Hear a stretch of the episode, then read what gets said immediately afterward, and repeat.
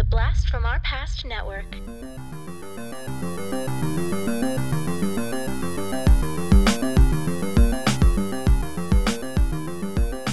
Hello and welcome to the Blast from Our Past podcast. We're the podcast that gives you full-on movie breakdowns, TV show reviews, and a whole lot more, all from the things of our nostalgic past. I'm Adam. I'm John. And I'm Siobhan. Hey, Siobhan! What up? what up? Our stepsister is jumping on this episode. In fact, she's taking over this episode that I am. because uh, it's an all Siobhan episode. Actually, it's kind of right around your birthday when this episode is coming out. So, happy birthday to you. You're right. It's oh, I right. feel so special. yeah. Oh, actually, maybe not when this one comes out, but pretty close to when we're recording this one. Good enough. good enough. Good enough. Actually, we're way ahead in our recording. We're actually like a month ahead of our recording. So, uh, but yeah, happy birthday ish to you. And yeah, tell us, uh, tell us what we're going to be doing today because this was you picked this entire episode. yeah, this is a Siobhan Connolly exclusive. So we will be talking about Clueless as well as Hey Arnold, and we will be recasting Clueless. So it's going to be a fantastic episode for all the girlies out there. you are so confident. Actually, I remember you saying that. John and I, uh, when we started the podcast a while back, I kind of like checked in with you at one point. I was like, "Hey, have you listened to any of the episodes?" And you're like, "Well, most of your content isn't very female oriented." Well, I had to rage quit when you guys had an episode about Doug and you were just trashing it, and I was just so offended. I just, I, I couldn't keep on. oh, damn. No, but what I think is kind of interesting. So I'm John and Adam's stepsister. So I was born in 1990. You guys are 80 and 85, right? Mm-hmm. So I think, I don't know, I find like with your childhood stuff, how old you are really matters in how you view it. So especially for you, John, I'm super eager to see what you think about Hey Arnold. If like, because I still think it's fantastic, even as an adult. So I'm curious to see somebody who didn't watch it for the first time as like a young, young child, mm-hmm. kind of mm-hmm. what your impression is, if it actually holds up. We will find out. We shall. Um, and, and something that John and I have found out is those five years can make a huge difference. So mm-hmm. between the difference between me and John, and then also the difference between me and you, five years between each. And so yeah, you got that ten years between y'all. So like Yeah. totally different nostalgic shows. No, another one I thought I listened to your Nickelodeon, your top 10 Nick shows, and I thought that that was really interesting seeing kind of the discrepancy. I even kind of just like thought through what my list would be, and I'm sure some of the ones that I put on there, you guys probably wouldn't have even heard of at that point. That's Yeah, Probably, I- yeah. Yeah, exactly. I, I don't know if like um, Recess was that. I don't even know if that was even Nickelodeon. Recess, Recess, well, that was on like Disney or Oh, no, no, no, not Disney, the ABC One Family Morning. gotcha. Like it was on one of the non-cable channels, I think, like a network channel. Mm-hmm. But um, oh, that's one of my other favorites, Recess. I still Good call. watch it. Good call. Well, actually, there's some shared voices with some people on Recess and uh, Hey, Hey Arnold. Arnold. Just a No couple, yeah, a way. couple characters. Yeah, no, no, I don't. Th- yeah, none of like the huge characters, but some of the other ones. So, um, but Clueless. This movie came out 1995. John, could you set our minds back to that year? So the movie was released on July 19th, 1995. The Billboard Top 100 single of that week was Waterfalls by TLC.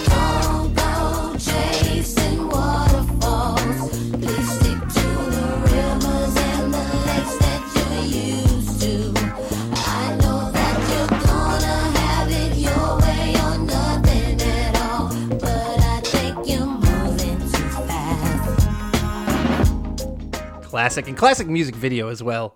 Yeah. No, it's incredible. I mean the the the the computer graphics don't quite hold up anymore if you go back and watch it, but the song definitely still holds up. Oh yeah. Uh, topping the Nielsen ratings is no surprise for something in the mid 90s. It was Friends. Oh yeah. Uh, the New York Times bestseller was a book called Beach Music by Pat Conroy, and I didn't look anything up further from that because I'm not familiar with that one. There are a few other uh, books on on uh, on that list that I recognize, just not this one. And uh, right around this time, uh, a game called Flight Unlimited, which was a flight simulator, was released for Windows 95. So for our Okay. computer gaming uh, fans out there, one of the early flight sim games. And my weird fun fact for 1995, a New Mexico state senator named Duncan Scott introduced an amendment that psychologists would be required to wear a wizard's hat when they testified in court. what was his reasoning? I I didn't give its reasoning. It said the amendment was passed with a unanimous Senate vote, but it was a, it was removed from the bill before it was moved to the House, so it never saw the light of day. Well, because that's too he, he didn't believe in mental health, I guess, and thought they were all voodoo things. That's my guess. that is so Yep. rude. yeah, that is very rude. And that was 1995. all right, what a wild, wacky year it was. Great Uh, year, yeah. yeah, let's. Uh, I guess you know, whatever. Talk clueless as if. If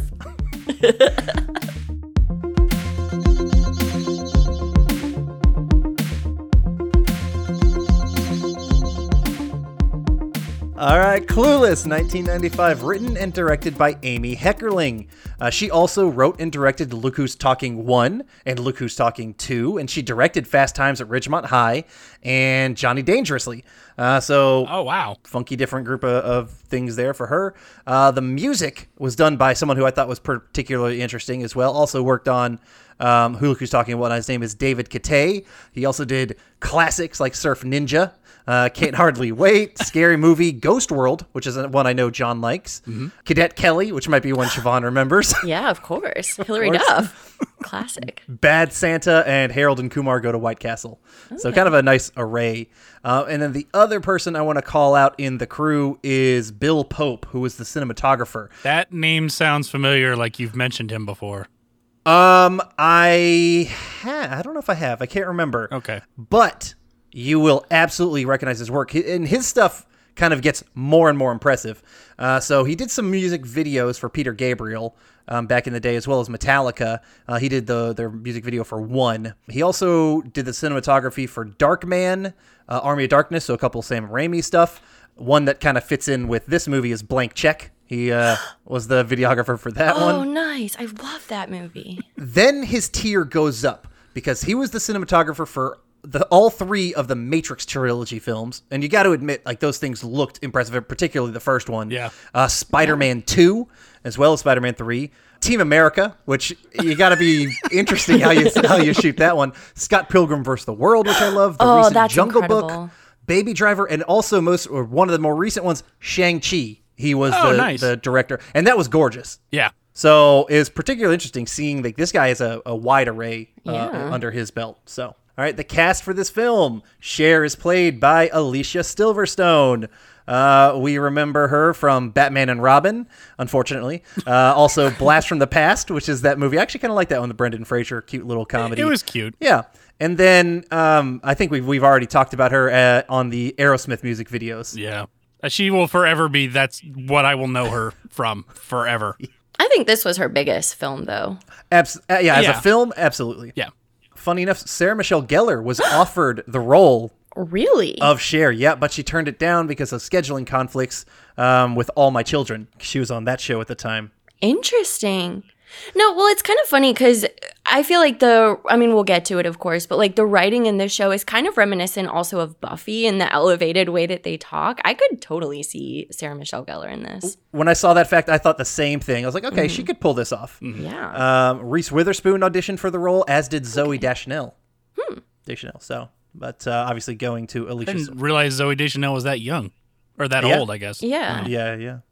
Uh, Dion is played by Stacey Dash. Uh, she was in Sharknado 4. she was in uh, also Dion in the Clueless TV show. Her and a couple different people actually reprised their roles, including Donald Faison uh, reprised his role in the TV show. And then she became at one point a Fox News pundit Yeah. and like a hardcore Trump supporter. Yeah, she's like majorly MAGA. Yeah, I, I think I saw that she has kind of denounced all that now. I think I saw that, but you know, still, A weird turn for sure. yeah, that was an interesting turn. So, uh, and then Ty is played by Brittany Murphy. She was in Sin City, King of the Hill, Eight Mile, Just Married, and of course, she unfortunately passed away in 2009. I want to shout out her performance in Girl Interrupted. I thought she Oh, was yeah. amazing in that. yeah, Good call. that's what I think of her from too. Aside call. from this. Uh, Josh is played by Paul Rudd. I mean, he's actually become the biggest star out of this film without question. Yeah, one hundred percent. Yep. So Ant Man in the MCU, the Anchorman movies, Ghostbusters Afterlife. You know, he's awesome. and He's still hilarious. and still you know looks not exactly as young, but still looks pretty young for a fifty year old man. legit. I almost just recast him as Josh because I have him on my list.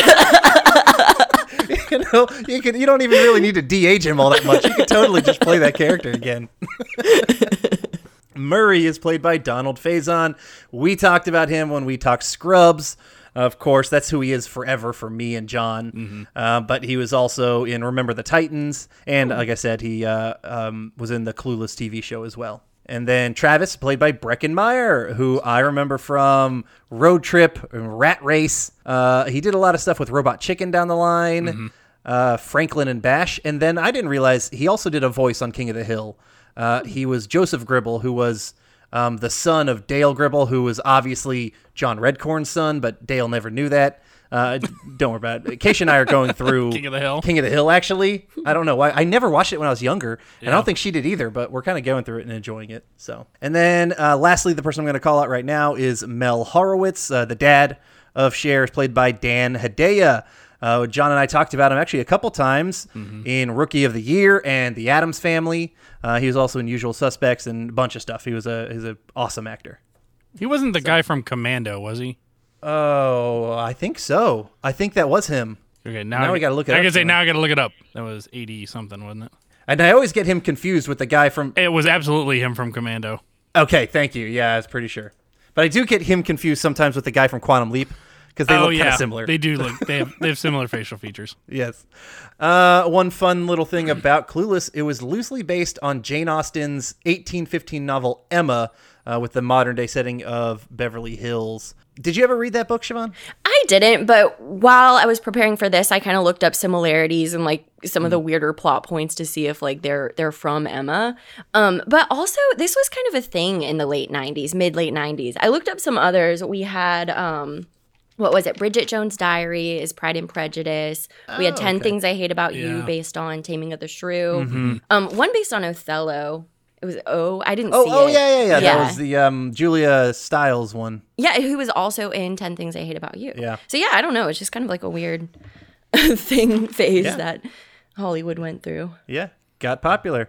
All right, and uh, last little thing: the budget of this film was twelve million dollars, and it made fifty-six million. So that's pretty solid, solid investment. All right, let's get into our scene by scene breakdown. And we starts off. We start off with the song "Kids in America" by the Muffs. We're the kids in America. We're the kids in America. Everybody live for the music around. Bright lights and Uh, as we get our little title sequence going on. That's a good. I enjoyed that song. Yeah, I think the soundtrack in this film was surprisingly good. Oh yeah. Uh huh. It was, it was very everything about this film is super 90s, and so for nostalgia geeks like us, it just kind of you could easily just kind of get your brain back in there. Yeah. So, yeah, during this time, we see Cher and Amber and Dion, and just immediately you can tell these are very privileged, like very, very privileged high school kids. And uh, Cher, Cher narrates things. I I actually, I really like that aspect about this film is that you know Cher, we get her narration and kind of some kind of her internal monolog at times, and we see her picking out her clothes on this computer, uh, which for the time was probably very impressive. Now, you know, it's like okay. No, th- I mean this is still impressive that she just has like a computer game that tells her if it's a match, like it's and then Yep. the clothing just pops out. It's incredible. I mean, who who nowadays has time to document their clothing like that? So no, that would definitely take quite a bit of time. especially at the rate that she buys them and gets new Exactly. clothes. Very true. So uh, we find out her dad is a high-powered lawyer, and that she's got a stepbrother who's going to be coming into town. While in the background, I'm just a girl from No Doubt plays, and like that is like the I feel like one of the quintessential. Guess what? It's set in the '90s kind of song. hundred percent. Like Michelle and Romy and Michelle's high school reunion features Yeah. that. Yeah. Yep. Uh, so she picks up Dion, and Dion just looks so posh, like these funky hats, and just her like her clothing is is is extra chic, if you will. Yeah. Cher goes, She's my friend because we both know what it's like for people to be jealous of us, which I thought was so funny. Yeah, there are. It's it's fun relating to the character of Cher because at sometimes she seems very real and she seems somewhat down to earth, but then she kind of snaps out of it, and you get like these things that you're just like, oh wow, you are a spoiled little brat. but it, it's it's played up well. They do. It's a good balance Oh, 100%. because I don't. I wouldn't say there's really. There's maybe only one time that I actively don't care for her character or like you know kind of don't root for her. But every other time, you know, I'm I'm pretty much rooting for Mm-hmm. You're her. on She seems yeah, exactly. They go to school. We meet her bo- boyfriend Murray. I will say, John, it is. I I don't know if you have this problem, but there are certain actors that I cannot separate from certain roles. And Donald Faison for me is I just see Turk when I see him on screen. Yeah, I hate to say it, but it's the same for me. Yeah, and so when he wasn't acting like Turk, I was like, who is this? What is this? he wasn't goofy enough for me. What's the vibe of Turk? I've only, like, I haven't really watched Scrubs. Fair. He is very much a goofball. Like he is hmm. just a he's he's like kind of like a boy's boy, but like a man child at the same time. You know, like he, he likes to he likes to be like you know oh I'm the tough cool guy. So I know Murray does have that aspect Yeah. where he wants to be the cool guy, but he also wouldn't be like the silly goofy nerd that Donald Faison also is. Yeah, I got you you. or Turk is. So. And then, as they're walking into school, we get the first of many as ifs. I don't know why Dion's going out with a high school boy. They're like dogs. You have to clean them and feed them, and they're just like these nervous creatures that jump and slobber all over you. Ew! Get off of me! Ugh, as if. which is just some of the slang that this movie is known for. It's just it really did beget a generation mm-hmm. of you know late '90s slang that people just started using this stuff like crazy. Uh, we meet one of the the debate teacher Wallace Shawn. Uh, we love him, inconceivable man from Princess Bride, and Cher gives this terrible but impassioned debate, and I had to ask Siobhan. Did that hurt you? Because you are a debate teacher now. You're a debate coach. Like, does that does does some of her speeches here does that like just kind of a dagger or do you love them Uh, I mean, I absolutely love it, but I definitely think that she deserved the C minus that she eventually gets. Honestly, I think in a lot of ways a C minus was probably uh, a bit generous. a bit generous. Yeah, But I mean, it like compared to the rest of the class, I love that they just look out on the class and everybody's just like has nose splints from their nose jobs, and it's just I started to notice that all the way through the movie. There's background characters that have the nose splints, and at first I was. I was like, "What is that?" Because I watched this movie with uh, my wife and daughter. Because my wife had watched it when uh, when she was younger. I've actually never seen it, so this was my first time seeing the movie. really. Yes, this is also my first time seeing the movie Are you serious? 100% yeah. Oh my god. So I at, at, at first, and so at first I was like, "Why?" You know, why did why did I see? The, yeah, I saw a couple of them, and she goes, "Oh, because it's Beverly Hills. They've all had nose jobs." Then I started to see Duh. it everywhere. Yeah. I started to notice it in background characters and all over the place, which I actually liked. I actually thought that was a funny little joke that was going on. Yeah.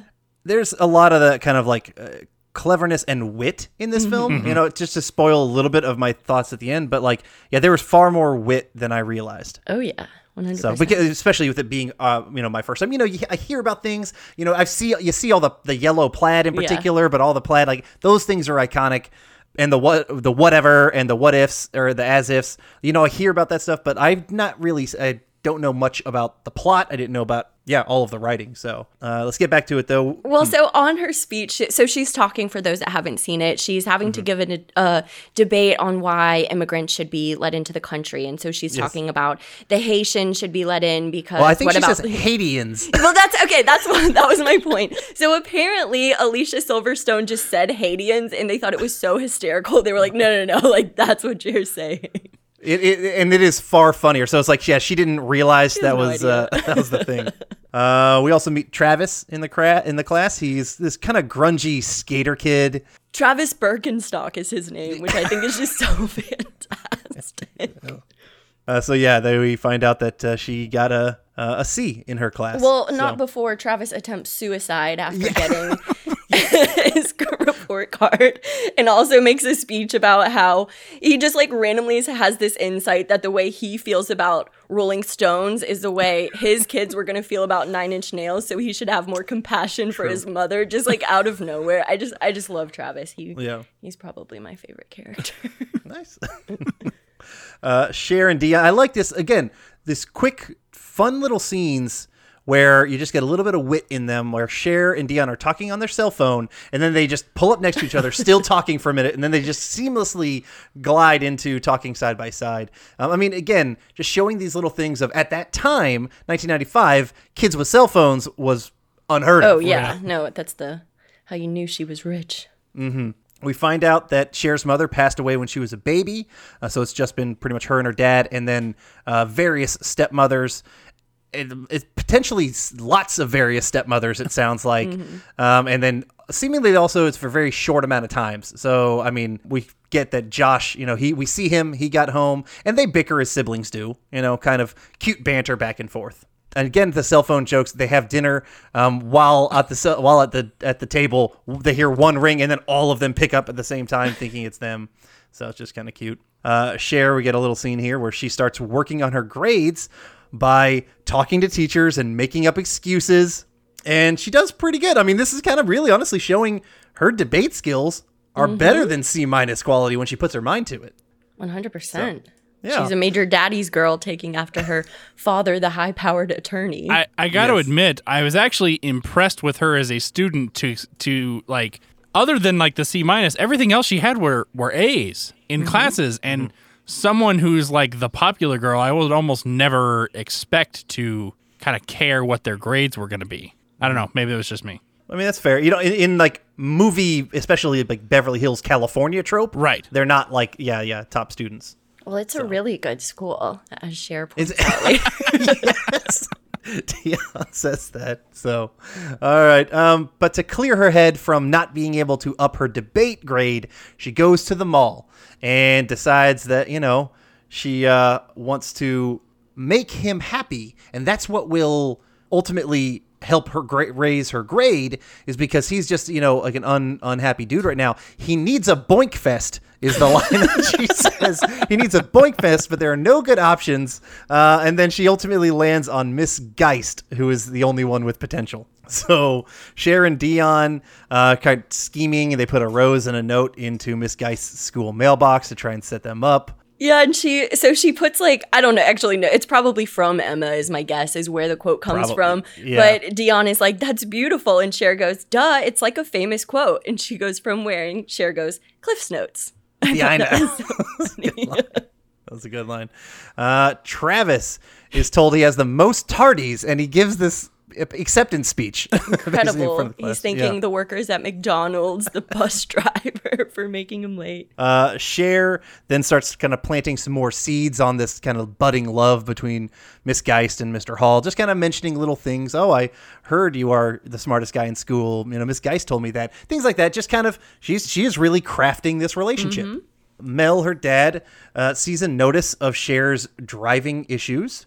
And we find out she only has a permit, even though like we had seen a scene of her driving with Dion before. Now here's where we find out she only had a permit, and she's not allowed to drive without a licensed driver. Uh, so she kind of decides to make Josh be her designated licensed uh, driver with her. But she approaches him, so he's out reading by the pool. He's reading Nietzsche, wearing a black turtleneck, like sunglasses, just like he's growing a goatee. It's just so Super absurd. college. I love it. Yeah. yeah. It, it is exactly like the stereotypical uh, "I'm so much smarter than everyone" college vibe. I mean, that's how I felt in college. Oh yeah, I mean no, not not No, at, not at UGA. I don't think any of us, none of all of us are None- grads at us, UGA. but- So Cher kind of continues the matchmaking and she kind of sets this little mini date out by the bench for Mr. Hall and Miss Geist, and it totally works. You know, we also find out that their grades are vastly improving along with Mr. Hall's happiness. And then we get a song Change by the Lightning Seeds as a montage plays of kind of them doing some different dates and stuff. The world is full of fools who never get it right.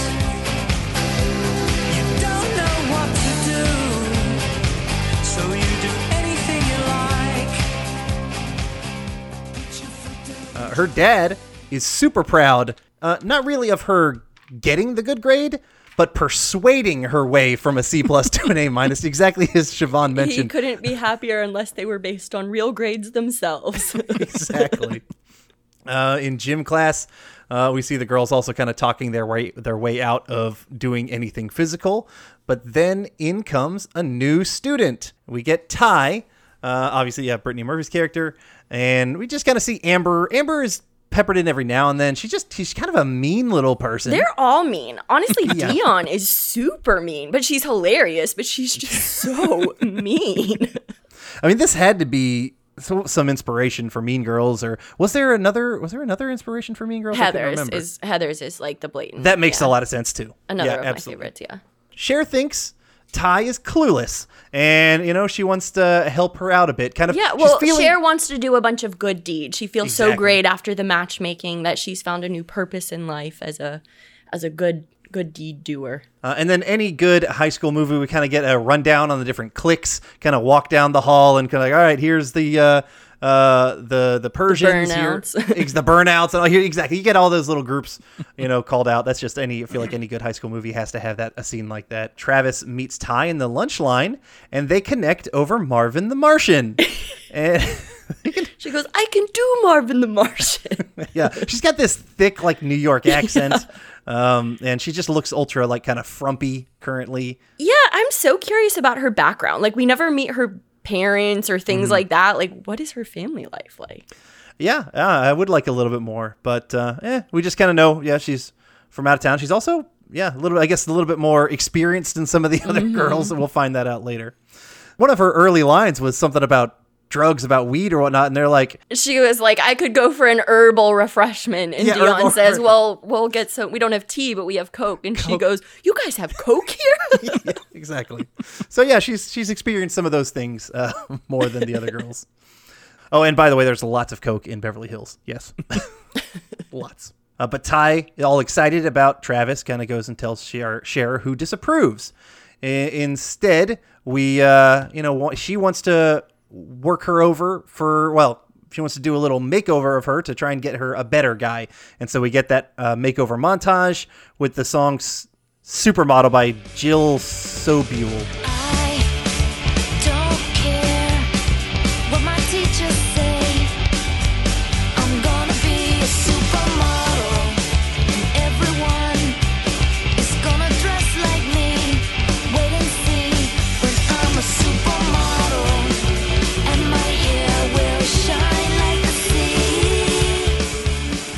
Classic. Yeah, it's very One solid. of my faves. uh, Cher works uh, works out with Ty doing buns of steel and other things like that. Um, and we see Josh noticing, and you know they kind of end up talking. Uh, they kind of step aside and talk. And I do love Cher, Cher's line here, I want to do something good for humanity. and his response. How about sterilization? How about sterilization? I thought that was particularly quick. So, but oh, you know, Josh kind of feels bad for Ty. He knows she's kind of just a project for Cher.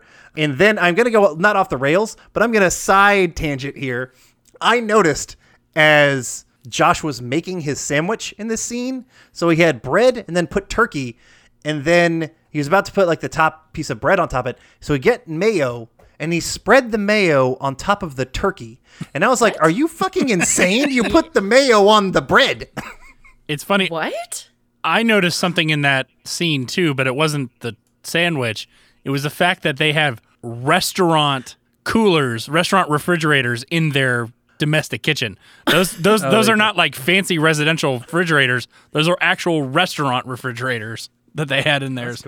Well, I noticed also in the makeover montage, they're putting Mm-hmm. curlers in her hair and they're putting Coke cans as the Yeah, I saw that too. Which makes Oh, I- no sense. Like the curls didn't work; they weren't like huge the way they would be from a Coke can. I've never heard of anyone doing that, and you wouldn't do that for like if you were super rich and like I don't. it's Yeah, it was weird. Aren't it supposed to heat them up? Doesn't that help keep the curl? And so, like a Coke can, wouldn't that not work? I would think that Cher could have afford like you know hot rollers.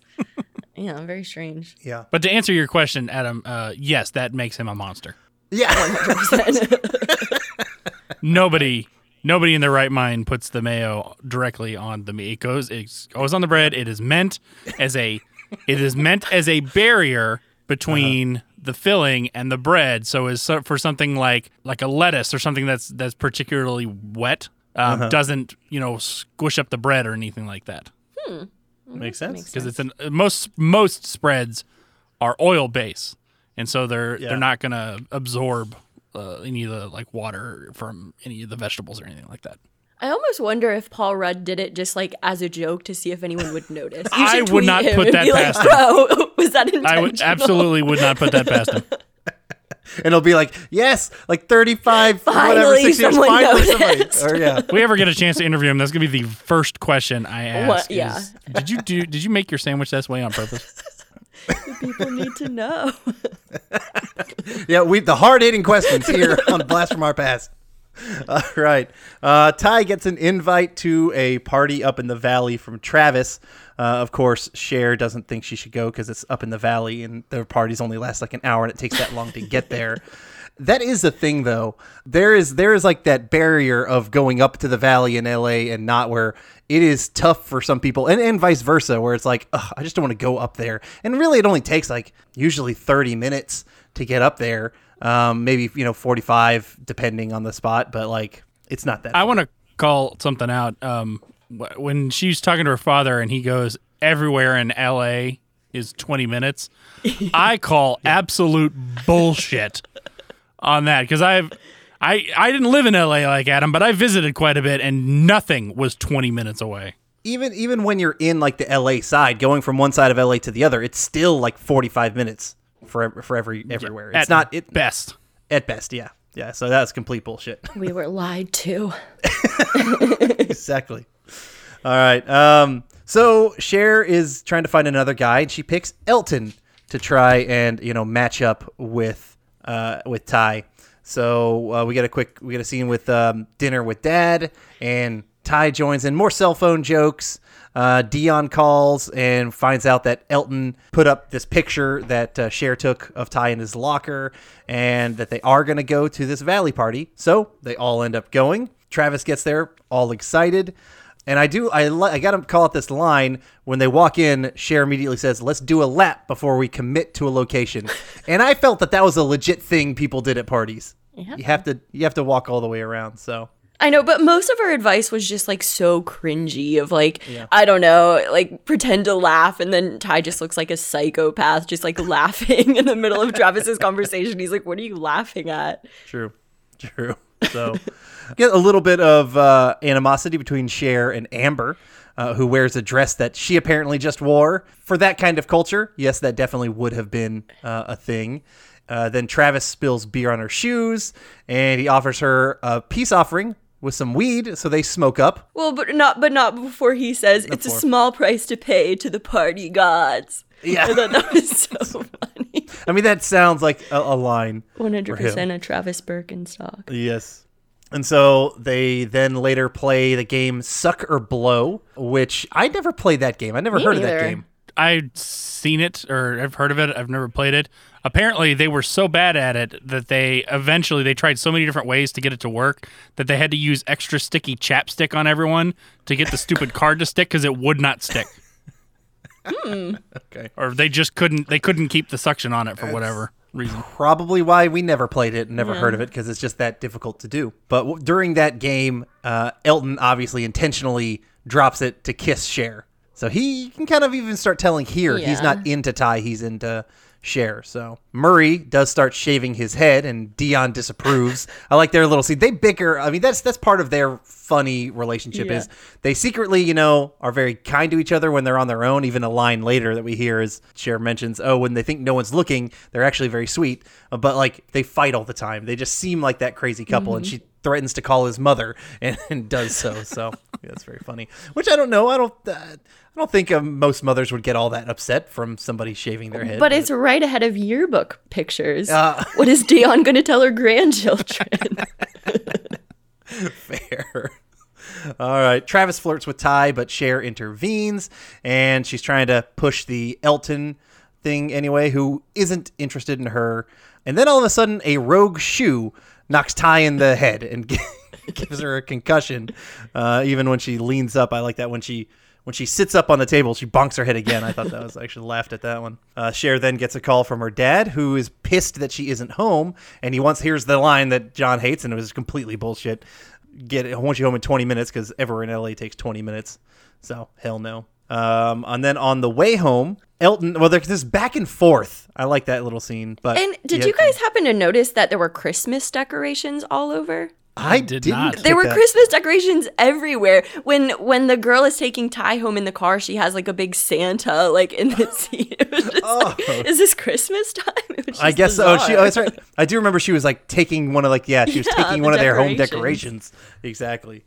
Um, and there was a yeah funny little scene where Cher was trying to get Tai to go with Elton, but he kind of kept trying to get uh, Cher to go with him, and ends up that's what happens. He's uh, Elton's gonna take Cher. They're driving and they stop at a uh, Circus Liquor parking lot, and you know Cher was trying to talk up Tai, but didn't work, and he is uh, gonna try. He tries to make out with her, and she shoots him down as if she's gonna make out with him. No, and she uh, gets out of the car, starts to kind of like walk away, and so he just ditches her. He's pissed and ditches her there, which then of course she gets mugged.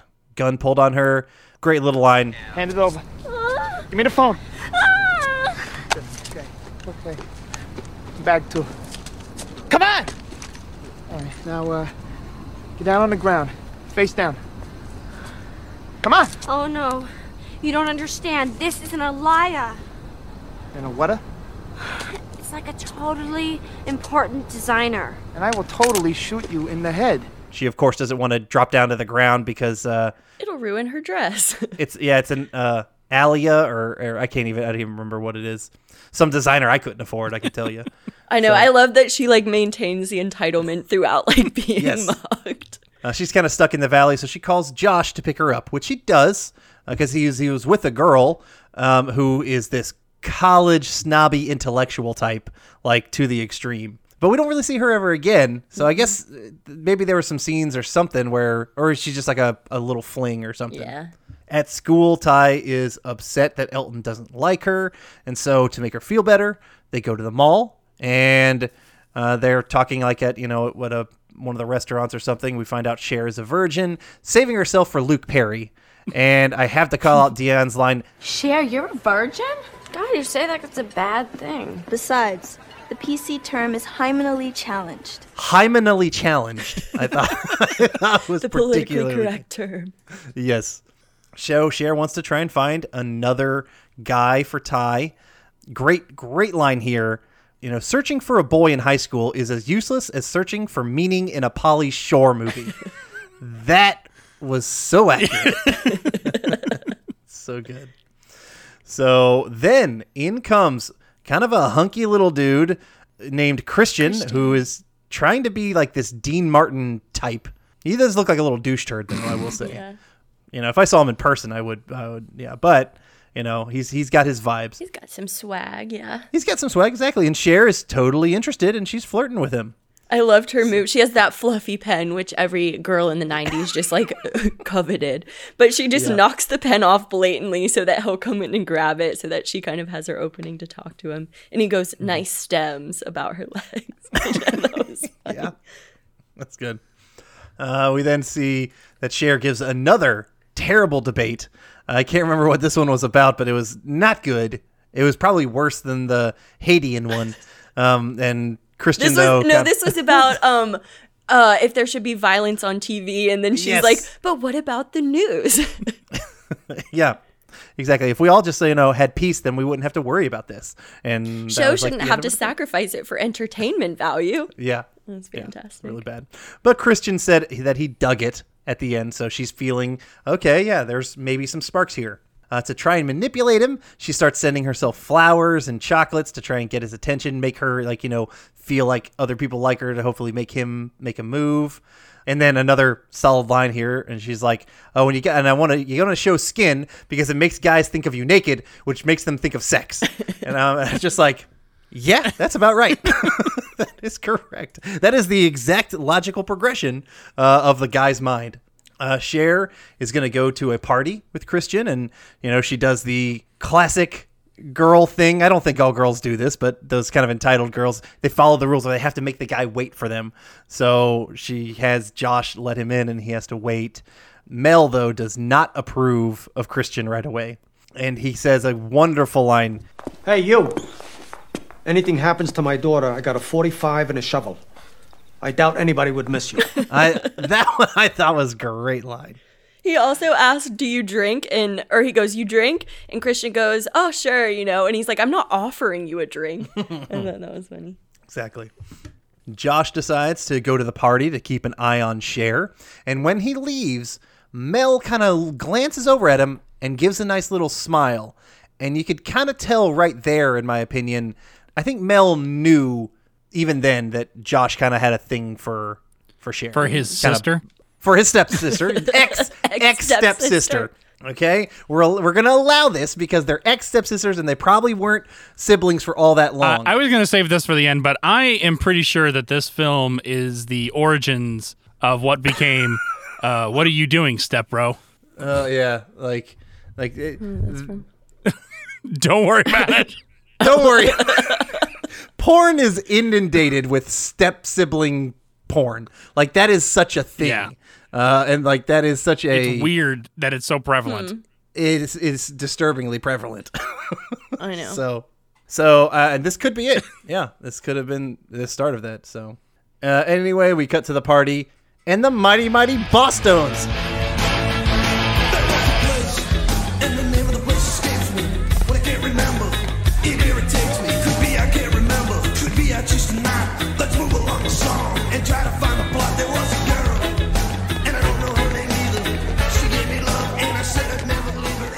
No Doubt and Mighty Mighty Bosstones are maybe the two most, even though No Doubt moved on and like continued in the 2000s, like those two are some of the most 90s bands. And they, Mighty Mighty Partic- Bosstones just announced that they broke up. oh, really? Yeah, like a oh, few weeks ago. I mean, I can't say I knew that they were still together, I'll, but I'll be honest, I was shocked that it made the news. that's fair. I've never heard of that band. You- They You did- probably know their song "Impression." yeah, that I the Get. impression well, that I from get. the movie, from Clueless. Well, yeah, the, which they didn't play that song though. You might know it, but um, all right. We see Tai comes into the party, immediately falls down the stairs. she's she's just a klutz. Girl, she's not she's not quite to the level of uh, Dion and Cher. Elton is there with Amber, so he's just he just wants sex. He just whatever. Who Cher calls another solid line here. Calls her a, a Monet A full-on Monet. full on Monet that she's what uh okay from afar basically like that but up close, it's a big old mess. yes exactly Tai not doing very well at the party uh she's not really interacting she's just kind of off on her own She's the girl that fell on her ass the whole night. Exa- exactly uh, Josh starts talking to her. Then it's something that, you know, particularly where I noticed, there was a scene where uh, Christian was at the bar. Even Josh or somebody said, yeah, he's not even talking to any of the other girls, but he starts talking to the bartender. And then when he and Cher are dancing, his eyes gaze over to one of the dudes dancing right next to him pretty hard. And then he kind of even starts dancing with that guy. So the signs are pretty Signs obvious at this point. Yeah. yeah. At the end of the party, everyone would be another sign. Christian is just dancing hard by himself at the end of the party, and everyone else is tired. So Josh uh, takes Cher and Tai home. A nice little thing from Cher. Again, she's helping out all these people. She brings some food for her dad's lawyers and whatnot. That's a sweet little thing to do. Yeah.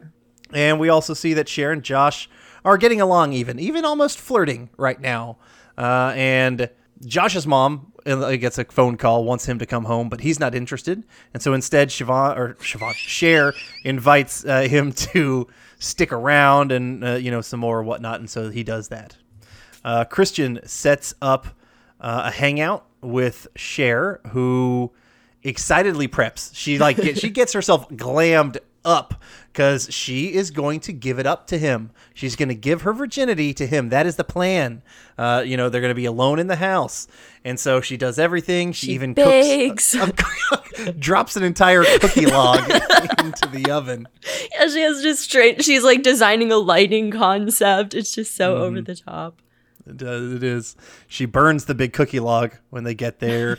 uh, and more signs is that Christian wants to watch Tony Curtis movies. Um, he has a thing for him. and they're watching Spartacus, uh, which I'm pretty sure is about uh, a master who is like has sex with his slave or kind of like something like that. It, it's there's a sexual thing. Like there's a there's I'm pretty sure there's a gay thing in A Spartacus. gay iconic movie. Yep. So she starts like kind of playing footsie with him, and then he realizes what's up, that she likes him, and he leaves. So of course she's upset about that. Sorry, Adam. That just you just made me think of. We were talking about Spartacus. You just made me think of uh, the line in Airplane where the pilot goes, "Do you like movies about gladiators?" Because Spartacus is a movie about maybe- gladiators. Yes, and maybe that had to do with it then. Yeah, that must have been it. I didn't make that connection when we watched Airplane, but that's very well could be it. Uh, Cher talks to Dion and Murray about this whole situation. You know that she almost had sex with Christian, and here Murray, who was very in, in tune and could tell, and basically just calls out like he is gay, and then she finally realizes it. Then we get a wild scene of them getting on the freeway and just a lot of screaming and, and you know, just insanity from neither of them can drive.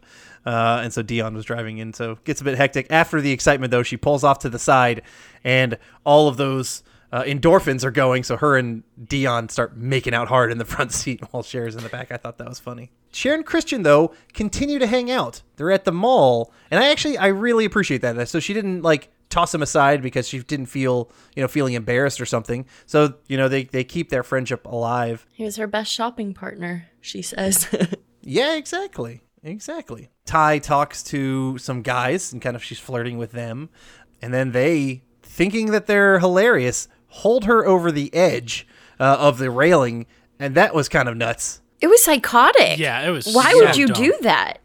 The sad That wasn't thing is, is. I knew kids in high school who would have done something like that because they thought it would have been funny. It's the it, kids are stupid. I'm gonna keep That saying. is I'm gonna say it till the day I die. Kids are stupid. Yeah. Uh, But you're right, though. I, I thought there were some guys I knew who I felt would do that same kind of thing. That is so reckless. I did notice right here, Cher was kind of being particularly mean about Tai at this point. Kind of, uh, may I don't think it was quite jealousy, maybe some of it, but like just in general, even like in the mall, she was just kind of, kind of, I don't know, kind of dissing on Tai a bit. And then after the event, Tai gets all this attention from. She's had a near from- death experience. exactly, and so uh, Cher kind of continues to her little hint of jealousy. She's been usurped as the head girl. Yeah. the. And then Tai, we see being a bit of a mean girl herself Mm-hmm. to Travis right now. And so, uh, you know, she's apparently, yeah, the most popular. She is the mean girl. She They're all is- honestly, they're all mean throughout this. Oh, yeah. Like, because I was thinking, what is Amber doing in this friend group? Like, they all hate each other. You know, like Mm-hmm. overtly hate each other, but they still hang out all the time. And I think it's just the dynamic that they have. They just all are like incredibly rude at all times, but just hang out always. True. It's strange. So, and and I don't think that is probably a dynamic that happens in in real life. I, I you know I I would imagine it doesn't happen with the guys, and I can't speak for the girls, but I feel like that's just a movie thing because Yeah. Even like the you know the popular popular girls who all hang out, they all seem to not hate each other. But that maybe that's just yeah. makes for a good comedy. Oh, 100%. I'll give you that. Cher's uh, driving test happens, and she's stressed about everything that's happened, and she absolutely fucking butchers that test. um, oh, we do get a scene right before that where she's upset and she offends the The uh, housekeeper. housekeeper, who is El Sal from El Salvador. El Salvador, and she says, "I don't speak Mexican." Um, yeah, it's just ignorant. Just again showing she's she's, She's clueless. ah, she is clueless. That's the name of the movie. we did it. uh, at home. Uh, Tai is there, and she's was talking with Josh, and she wants to burn some things that reminded her of Elton, like the, towel that he held on her head, and the Rolling with the Homie CD. Yeah, it was weird. Like she was not at all interested in Elton, but suddenly is having like memorials to him. Mm-hmm. She got brainwashed.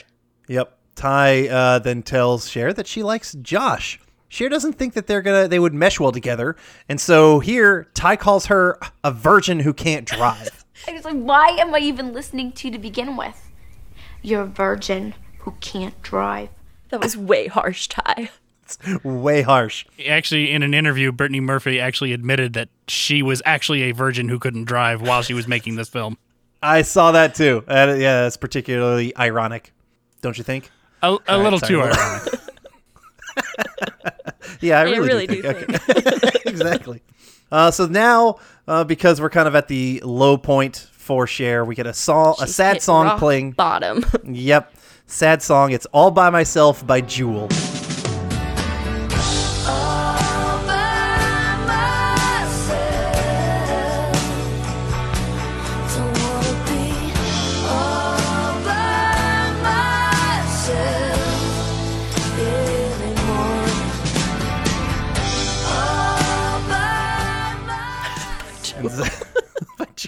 Again, so 90s. 90s. Uh, so she goes out, you know, she actually gets a little distracted by shopping, of course, because it's Cher. And she's just not sure why Tai likes Josh. And then she starts thinking about him. And then she realizes, oh my God, she's totally in love with Josh. So, but as opposed to, you know, her liking Christian and trying to do those things that she did to make him like her, she acts kind of awkward around Josh. And she goes to her dad for some advice without saying any names, um, who does, you know, kind of make her feel better and whatnot. Then at school, uh, Cher decides to help uh, Miss Geist make the world a better place. Again, she is kind of following, you know, this uh, mentality of, all right, you know, she's doing a lot of good stuff. So she helps lead a Pismo Beach relief uh, donation, and she gets canned. She brings a whole bunch of canned foods and her clothing and athletic equipment that they don't have anymore, like you know, like their skis and whatnot. Um, and she does well. She gets a whole bunch of stuff. Travis even drops off a box that includes some of his bongs. so I mean, that was very nice of him. that was very well. He apparently uh, started. You know, he was giving up on drugs. He went into a uh, 12-step twelve step program. program. and then he invites uh, Cher to go to a skateboarding competition that he has entered. So she goes, and Tai is there as well, who they apologize to each other. Um, just kind of a nice little. Oh, you know, I know. This was super sweet, I thought. I thought so too. I thought it was good.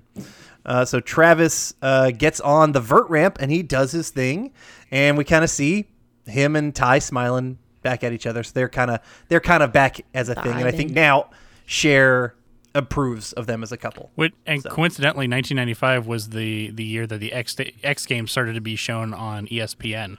So it started Oh, to that get makes more to a wider wider audience. So Yeah, it's probably thanks to Clueless. Well, there you go. It's influence.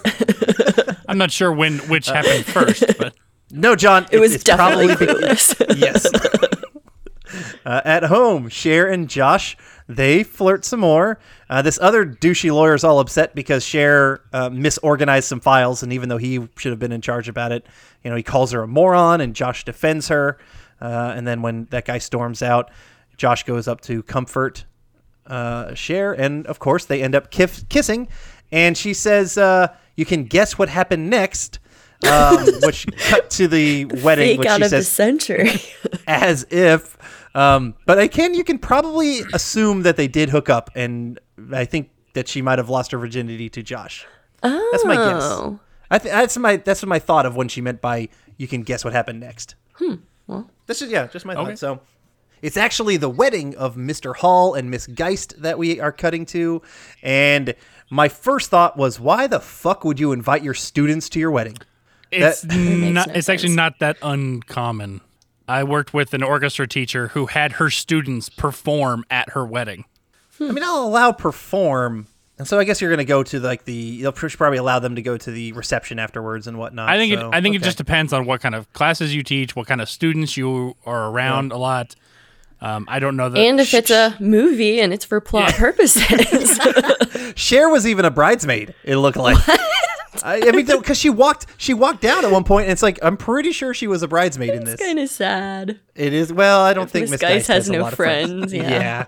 So, I now just a small little thing here, John. I noticed at the wedding uh, while they're at the at a table, uh, Murray is wearing a Superman necklace, and I don't. I, just for again, I just thought it was cute because my head went to Turk, and I was like, that's totally something Turk would do.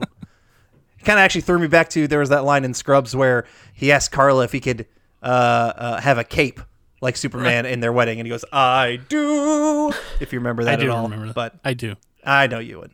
And then it's bouquet throwing time, and of course, Cher after a big scrap gets it, and her and Josh kiss. They really kiss, some hard tongue into that one, and then the uh, end credits go as "Tenderness" by General Public plays.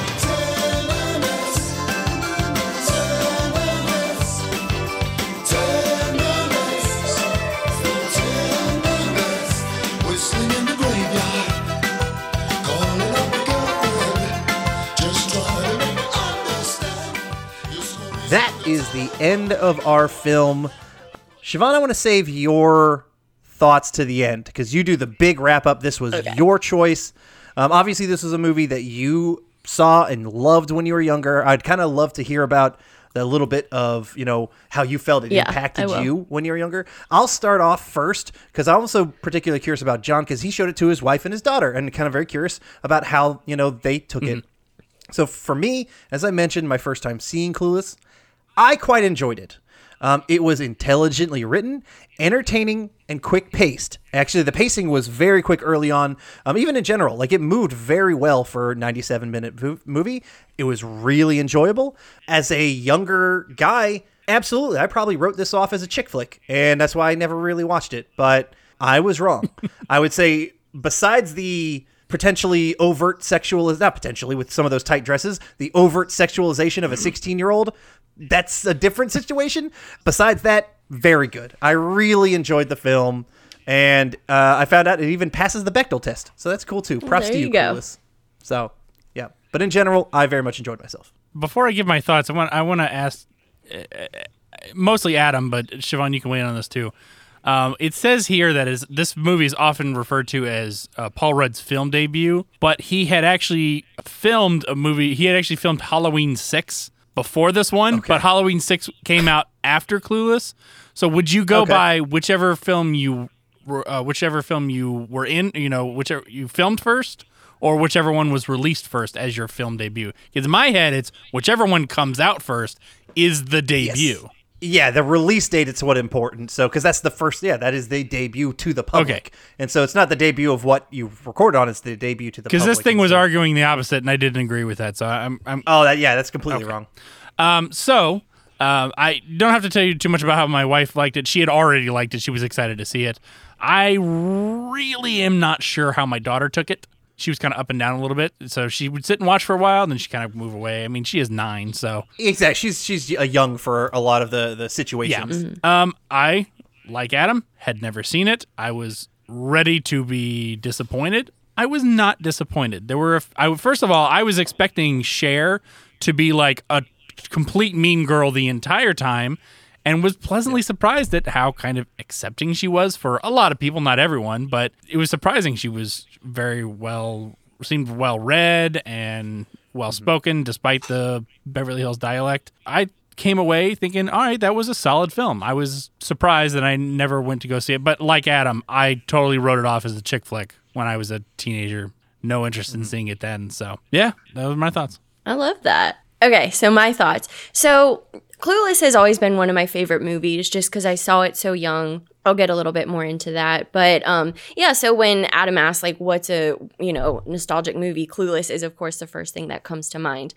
But when I kind of thought a little bit deeper about why I like this movie so much and really kind of analyzing it, I think that, so I saw this movie, it came out in what, 95? I was born in 90. So I don't think that I saw it when I was five, but I remember getting it for Christmas one year when it was on a VHS. So, I mean, what year were, were DVDs kind of really introduced? Like turn of the century, kind of? Yeah, I would say. So, so I mean, maybe late late '90s kind of a thing. But I think I was kind of at the age where you're really starting to become impressionable and looking to the outside world for role models and like who do I want to emulate, who do I want to be. And I think that like subconsciously Cher has very much been that person for me. If I just think of what I value, of kind of what like stylistically I find appealing, things like that, I really think that Cher has like completely delved into my psyche. And I, I would think that that's probably the case for a lot of girls my age. So I think that Cher really has had quite an effect on me. And thinking about, like, especially watching this movie so close, like, is Cher a good role model? And I think that there is kind of a lot of good about her. I think she does kind of value, like, intellectualism to some degree, really cares about her vocabulary. And, like, with the makeover, it's not just about how you look, but about your soul and, you know, kind of your intellect and things like that and wanting to do good deeds. But she definitely is, of course, like, super shallow, can be really mean, uses people, things like that. But I think also, I mean, she's a 16 year old girl. Like, a lot of that stuff we can kind of forgive because of immaturity. But yeah, I, I just really, really love this movie. And even watching it, um, I mean, I've never really like gone through a phase of not watching this movie. I'll always watch it from time to time. But yeah, I just really love it. And I love to hear that you guys loved it as well and see kind of the value and that it's not just um, maybe as superficial as maybe it could come off when before you watch it. Yeah, no, absolutely not. So thank you for introducing to that one, and now we will find out if John's going to thank you or not. Uh, if this is if this is his introduction to Hey Arnold. Ooh, okay.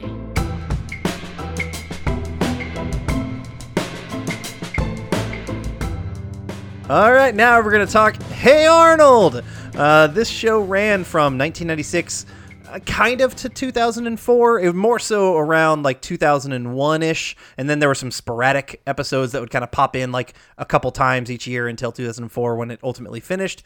Um, had five seasons, 100 episodes, and it aired on Nickelodeon. And there was also a th- theatrical movie uh, called Hey the Hey Arnold movie from 2002, and then there was another one, a recent one called Hey Arnold the Jungle movie in 2017. So before we get further into it, Siobhan, I want to know why did you pick Hey Arnold? Okay, so Hey Arnold, along with Recess, which we talked about earlier, those are the two shows I've never stopped watching. Even as an adult, I still continue to watch it. I still put it on when I'm falling asleep. I just think it's a genuinely good show. I think that um, there's just so much to like about it. I love Arnold as a character. We can talk a little bit more about him, but I also love all the side characters, the settings, kind of the antics the kids get into. I, I just think it's a classic and um, definitely one. So, what was it, 96? Definitely. So, I was six years old, kind of introduced at a time where I've always, always loved it and always looked up to Arnold in a way. All right. Uh, John, have you seen Hey Arnold at all before? I had never seen an episode of Hey Arnold until today when I watched it Oh my for the God. first time. Okay. Shocking. Uh, and I did watch some Hey Arnold when I was younger. I probably watched the first few seasons until at some point I aged out of it. Probably, you know, around like, you know, 12, 13. I've kind of aged on. I wanted more actiony shows and stuff. But I do remember absolutely watching, I would say, the probably the first couple seasons of Hey Arnold. It's definitely in my nostalgia as well. So, um, the show was created by Craig Bartlett. He was a writer on Rugrats, a writer on some Johnny Bravo as well. He was an animator, um, and an animated director of animation, I think, even with some um, Pee Wee's Playhouse episodes. And funny enough, he is the br- he is the brother-in-law to Matt Groening, uh, Matt Groening, who created Yeah. The Simpsons. He is married to Matt Groening's sister, so I thought that's kind of cool. what a family. Yeah. Um, and Hey Arnold was actually initially created in claymation form. so back in like the uh, late 80s, early 90s, he did these claymations, uh, just shorts of an Arnold character, and he looks very similar to Arnold from this show. And they actually aired on Sesame Street um, in that time. So yeah, so he had this whole claymation thing first Wow. before it became a, a cartoon show. I found you can find them on YouTube. So that's how I did. I, I kind of watched one of them to be like, oh, I just kind of want to see how it- how it was. It was it was okay. Was it freaky? I feel, I don't know. I feel like that'd be disturbing. Claymation can be disturbing. Uh, for you, you would probably be like, this is not my Arnold. This is just not what I'm. like it just feels wrong. I, yeah. I'm looking Yeah. at some stills, and it definitely looks very Pee Wee's Playhouse ish. Yes, yeah, it is. So, uh, the cast for this film for show um, was actually pretty interesting because before this, Nickelodeon had pretty much always used adult actors, voice actors, to voice kid characters, but all the kids in this show were actually voiced by kid actors. So maybe that is a, a potential thing as to you can get that connection with these kids, but you can because you can kind of tell that their voices are actually younger people and not adults doing them. So that was pretty interesting. Arnold was actually voiced by four different people throughout the show's yeah, because I was gonna say, I mean, kids only have so long of a shelf life. You get like Walt from Lost, where you have to like kind of get weird with yeah, it. yeah, exactly. I mean, you're gonna get you're gonna voices are gonna crack and they, they're gonna change, and so uh, yeah, so they they have to pick some different characters. Um, Toran Caudell uh, was uh, the first one in season one. He also did a voice on Recess. Uh, I didn't check out which person. It was like a reoccurring character. King Bob. King Bob is what I saw. King Bob. That's who he voiced on Recess. Oh, nice. cool. Uh, Phillip Van Dyke did seasons two and three, and I remember him actually best from Halloweentown. He was in Halloweentown one and two, and then he had a bunch of other small parts. Uh, Spencer Klein did the voice for season four as well as the Hey Arnold movie, and then Alex D. Linz uh, did the voice for like two episodes, I guess, to fill in, and he was uh, did a voice in that Tarzan movie, and then also he was the main kid in Home Alone three, the Home Alone that oh no one yeah, watched. No, well, But uh, I- that's actually the only Home Alone I've seen. Embarrassingly enough. wow, there. Okay, that is that is embarrassing, but it's okay. We still love you, Siobhan. All right, uh, Helga is voiced by Francis or Franc- Francesca Marie Smith. She did some voices on Recess as well. I can't remember the names, and then uh, she did some other like small voices in A Bug's Life and a bunch of other stuff as well. So solid little kid actor there. Um, Gerald is voiced by uh, Jamil Walker Smith who was in this show, and I don't know if you remember it, John. He wasn't the main character in it, but he was in Waynehead. Do you remember? What, did any of y'all see Waynehead at all? no, Not, never heard of no, it. I can't remember off the top of my head. Uh, it was like a Wayans Brothers animated show. I totally, I remember it for sure. I mean, not like completely, but I think the I remember the characters when I saw them, um, and a bunch of other small roles for Jamil Walker Smith. Uh, the grandpa is voiced by Dan Castellaneta, who is a amazing voice actor. He Homer Simpson is his big role Oh, wow. that everyone knows him, but he was the grandpa. Uh, tons of stuff for him. The grandmother was voiced by Tress MacNeille. John and I just talked about her in our SWAT Kats episode. Uh, she was Dot Warner in Animaniacs, Gadget and Chip in Chip 'n Dale's Rescue Rangers. Just tons of stuff from Tress MacNeille. And then I wanted to throw out um, Harold was voiced by Justin uh, Shenkarow, who he was in Erie, Indiana. If you guys remember that show at all, um, he did a voice on Pro Stars. I think probably one of like the kids on Pro Stars, and then most famously, he was uh, one of the main kids in Picket Fences. Oh If you remember wow, that show. Yeah. Um, and then other notable voice actors: Kath Soucie, Maurice LaMarche, uh, Carlos Alazraqui, Tony Jay, Jim Belushi, Maria Bamford, t- uh, Tim Curry, Ron Perlman, Billy West, Phil LaMarr, and many, many more uh, put their voice on to Hey Arnold. You know, for a Wow. episode or a couple. So, um, and I remember this ep- this show being being a pretty popular one. You know, Sean, do you remember this show? Like a lot of your Mm-hmm. Oh other, yeah, uh, no, I mean like the show for sure. Yeah, along with like show. maybe Rugrats and Doug, which I loved at the time. I loved Doug. Okay, and then I got older, and it's, it's not as good. Uh, I remember your brother uh, Liam was also a, a Hey Arnold fan. Is that a show that you guys Oh, yeah. bonded over? yeah, yeah, yeah, one hundred percent. Like we, we both still watch it and like discuss the show. Same with Recess. we have not aged out of it. Do you want to join the BFOP Networks an episode by episode breakdown of Hey Arnold? Hey Arnold. And a Recess Hell yeah. Arnold? Or do one episode of Recess, it. one episode. Exactly. All right, patrons, let us know if you need this. Maybe we can convince uh, Liam and Siobhan to have a Recess and Hey Arnold. We will. Like we would one hundred percent do that. All right. Uh, this show, very similar to Doug and other ones around that time, would consist of two smaller segments, um, or Dexter's lab, lab, lab Rugrats, Dexter's laboratory. yeah, they all did that. Yeah, uh, Rugrats. They they would all kind of split it between two smaller stories. I think this was best done. There's one, I don't know if you guys recall this episode, but there's one where it's there's a heat stroke and so Arnold's trying to like he can't get into the pool, the air conditioning is broken, like he's just miserable because Oh, it's so hot. And then the other episode is a snow day and he's like wanting to go play but grandpa's making him work and then of course Arnold gets, you know, like I have to do Mm-hmm. the right thing. I have to pay like um, you know, shovel the driveway and things like that. I, lo- I just love that kind of juxtaposition there. I think it helps actually. Well, one with kids' attention spans, Mm-hmm. like they don't care a storyline to go through an entire thirty minutes, um, but also just overall pacing. I think yeah, it works pretty good to kind of keep it, their stories nice and tight. Yeah. So yes, everything centered around Arnold, kind of you know typically hanging out with his best friend Gerald and his bully Helga, who Is secretly in love with him. oh yeah, intensely in love with him. like it's weird she has a shrine to him. And i mean i think this is the most famous thing about him but his head is shaped like a football. So she has like his whole chewing gum. She gets his hat in one episode. He always wears his hat and it's like a part of him so yeah Yeah. like weirdly obsessed with him but then she has this guy who's also obsessed with her so every time she goes off in the corner and is like but yet my love my football head and then the other dude is like in the corner like Yeah, that guy- breathes really heavy all the time And she usually like punches him in the face or Yeah. something, you know, running gags. So, um, but yeah, they have different different adventures, different kind of wacky situations.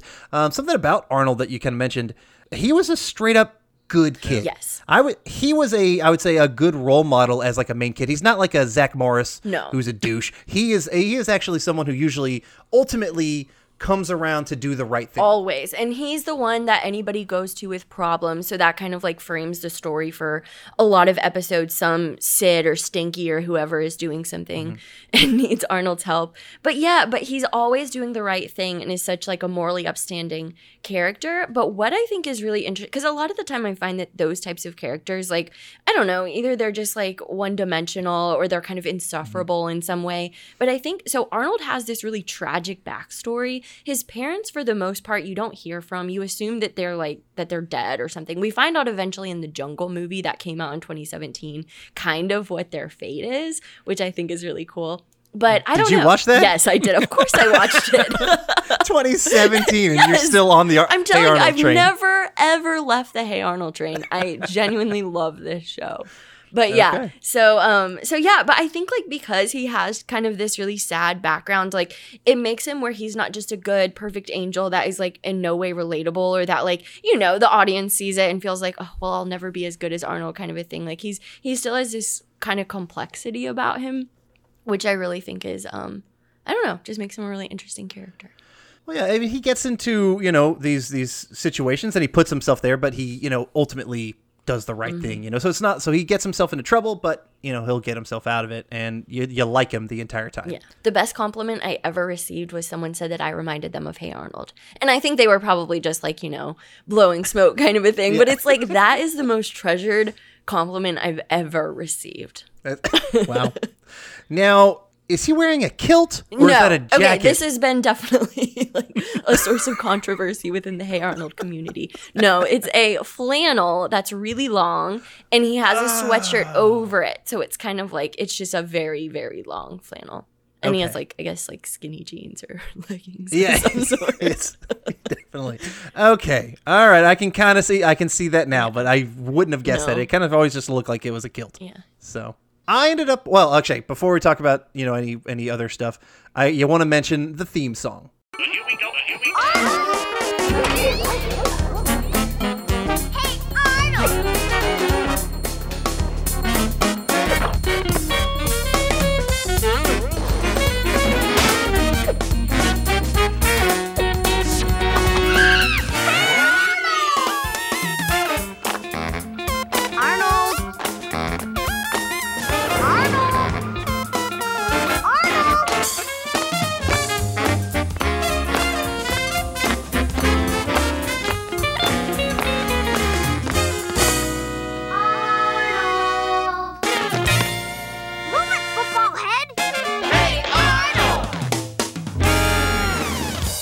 So I felt like the 90s was chock full of like some of these jazzy theme songs and this was a very heavy jazzy one where you would kind of get this uh it was Helga who was saying Arnold. Arnold, yeah. Hey Arnold. Exactly during that in time but it's you know I wouldn't say I wouldn't say by any means this was a top tier theme song but you know I I enjoyed it enough because it's unique. Yeah. Oh yeah, I feel like it's fairly Complete- unique. and that's all of the score within the show is kind of jazzy too. Which I don't know. Mm-hmm. I feel like it, it kind of comes off a little bit like classier in a way. Like it just feels a little bit more grown up versus some of the other shows. Yeah, fair, fair. I'll allow that. so, um, I watched uh, two episodes, and I ended up watching the first and the second episode. Uh, everything you can get out there right now is on Hulu. Yeah. So if anybody wants to get their Hey Arnold fix, it is on Hulu. Probably Paramount Plus too. I would imagine. Oh, you know what? Yeah, because they own Nickelodeon. yeah. So you're probably right. I didn't have anything else particularly to dive into. Siobhan, any other things that you wanted to mention? You know, you, you've got well, a couple things. So I think that the characters within the show. So Arnold, obviously, we we talked about him and Helga and stuff, but all of just the side characters, like the ice cream man. There's the I think the most famous episode is Stoop Kid's afraid to leave his stoop. With there's this kid that just like won't leave his stoop. He's like traumatized or whatever, and finally he does. Um, but just I don't know, just all of, all of kind of Arnold's gang, Stinky and Sid, and like I just I just think they're all so fun. Arnold also, so he lives with his grandparents and they have a boarding house. So all of the boarders within the house, I think, are really interesting. There's this one Vietnamese man who's also a country singer. Um, there's like I a remember- I remember that, yeah. and he has this incredible voice. Um, there's this couple, they're like Polish or something, but the husband Oscar is always like up to some scheme, and he has his really beautiful wife. Like, I, I just think the characters are just magnificent um, in the show. And what, where would you guys expect this this show is set? Um, it looks like New York Yeah. to me, particularly from like the early episodes. It looked like New York Yeah. from what I saw. I mean, yeah, I would have I would have guessed New York or Chicago, but I did just look up roughly where it was, like, so I know I know what the answer is. But and it's shocking. Yeah, so it looks like kind of like pre hipster Brooklyn or something. Like it's kind of Yes. gritty. They're not like a super wealthy bunch, kind of, but definitely very urban. They're just roaming the streets, playing basketball. Um, but it's supposed to be the Pacific Northwest, like Yeah. Portland or Seattle. There's backgrounds where it's just skyscraper after skyscraper behind them, and I just don't I don't believe bizarre. that is. yeah. But then I was watching it, and there's one episode where Helga goes on a road trip with her mother, and then I noticed after seeing that that it's like now entering Washington when they're driving back in the state. So like there's Ah. you know like the the the clues are there, but it's just like what? Like this is clearly not or not my expectation. Not that I've ever been to Seattle. I don't know what is it with uh, those '90s uh, cartoon creators because Simpsons is also based in Oregon. What I Is thought it? that was always a mystery. Like what? Because there's like it's a mystery, but it- it's no mystery because uh, Matt Groening grew up near Springfield, Oregon. oh. So it's it's been confirmed that he based it on, or that it was based on his home area in Oregon. wow. All right then. Well, just Uh, we're- yeah, that was that's always been like one of the biggest like pop culture mysteries. it's been solved. after 31 seasons or 32 Yeah. seasons or whatever. I guess they you know some things get out of the bag. For our final thoughts, I actually want to start with Siobhan because it's pretty obvious your thoughts on this one. And John, who is the mystery man, we're going to save him for last. Okay. All right. So, Siobhan, overall, let us know your thoughts as watching it now.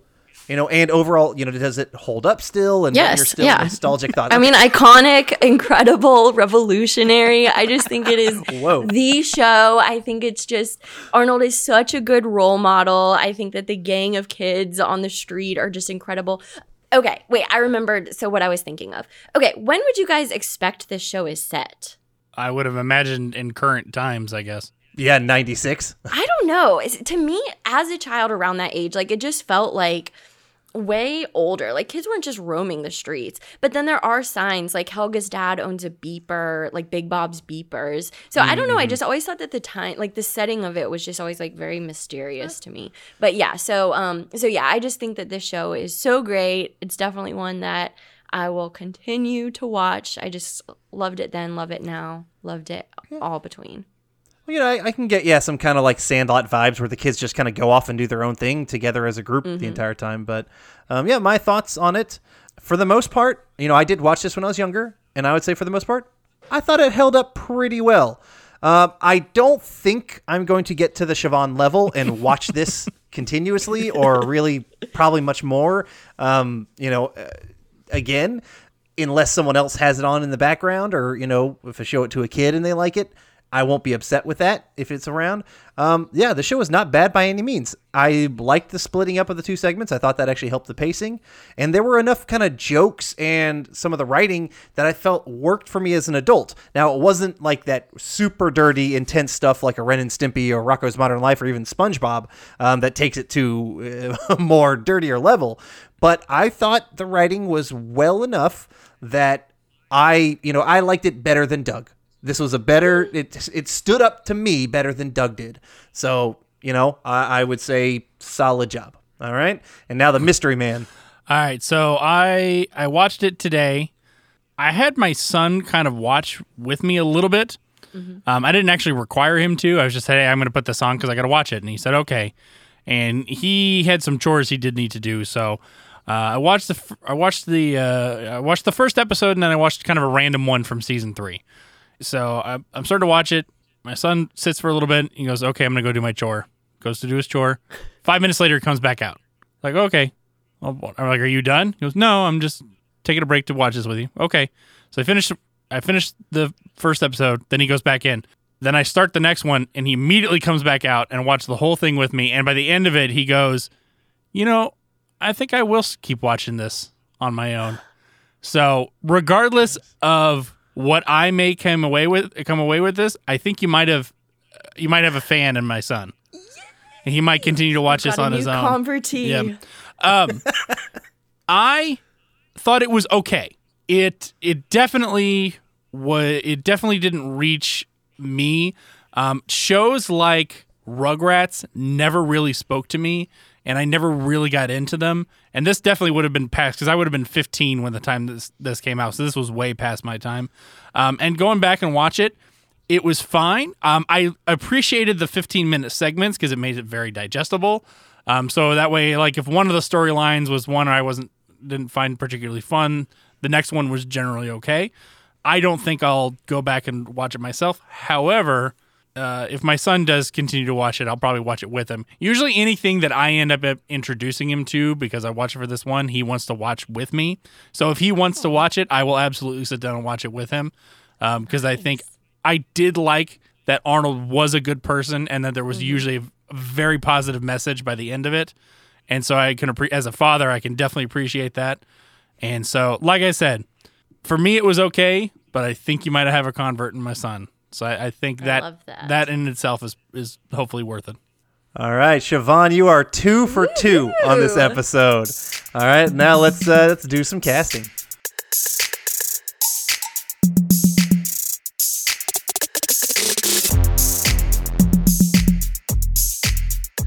This episode of the Blast from Our Past podcast is not brought to you by Who, who, who's got a crush on you? Hello, hunks. It's Dream Phone, the electronic game with the talking phone. To win, call guys, get clues, figure out which guy really likes you. He's not wearing a hat. Bye, guys. What'd he say? My secret. Ah, You.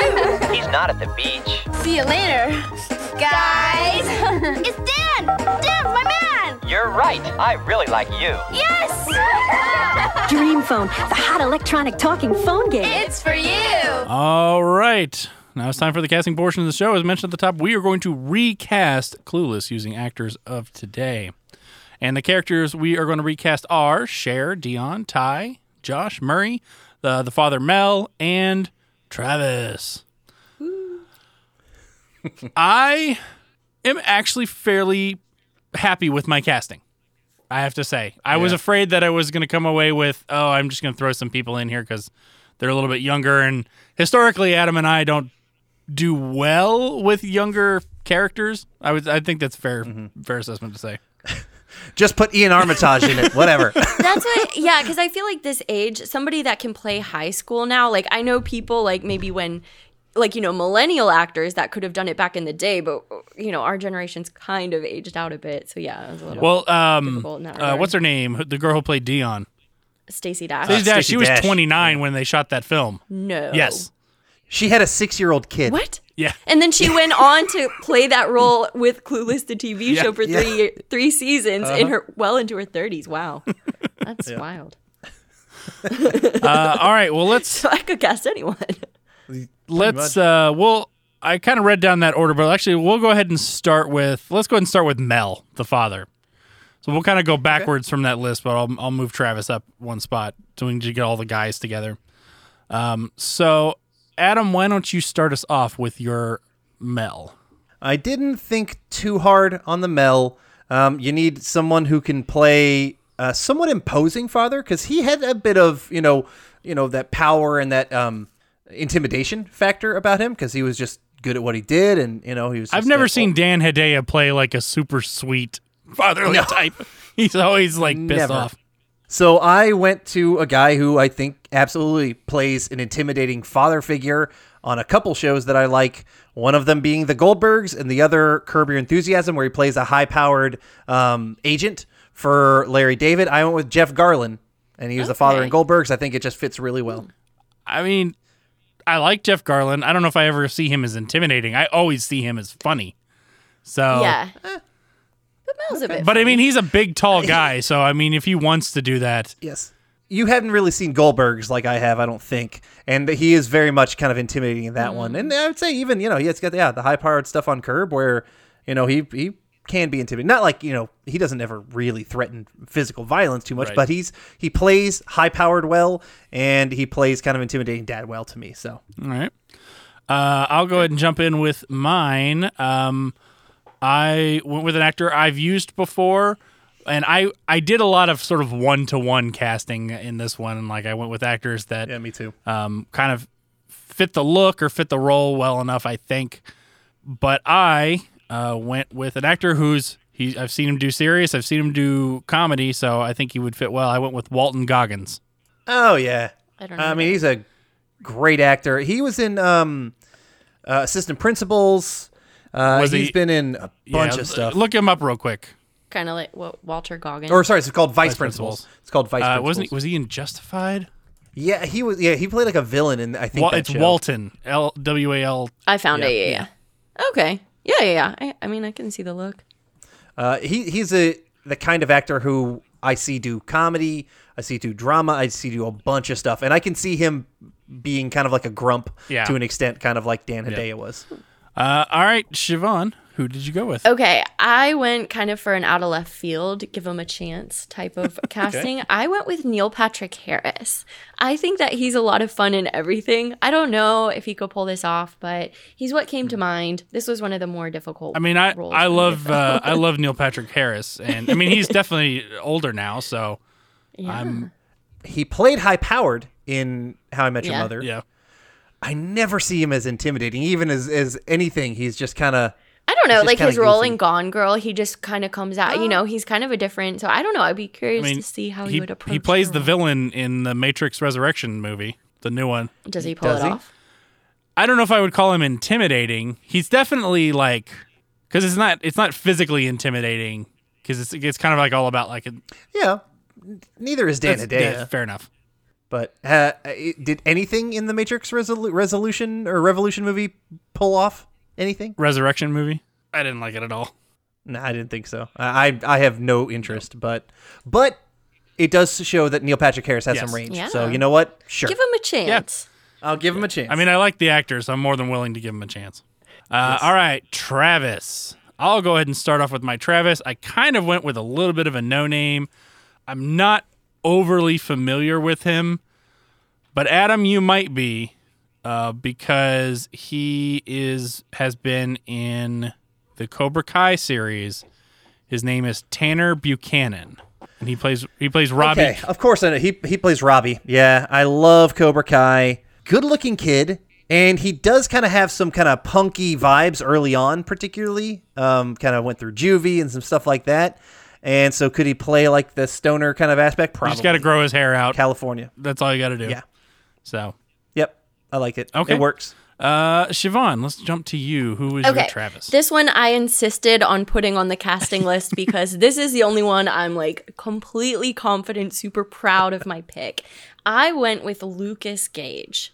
Do either of you guys know who he is? Uh, He- okay. Yeah, hold on.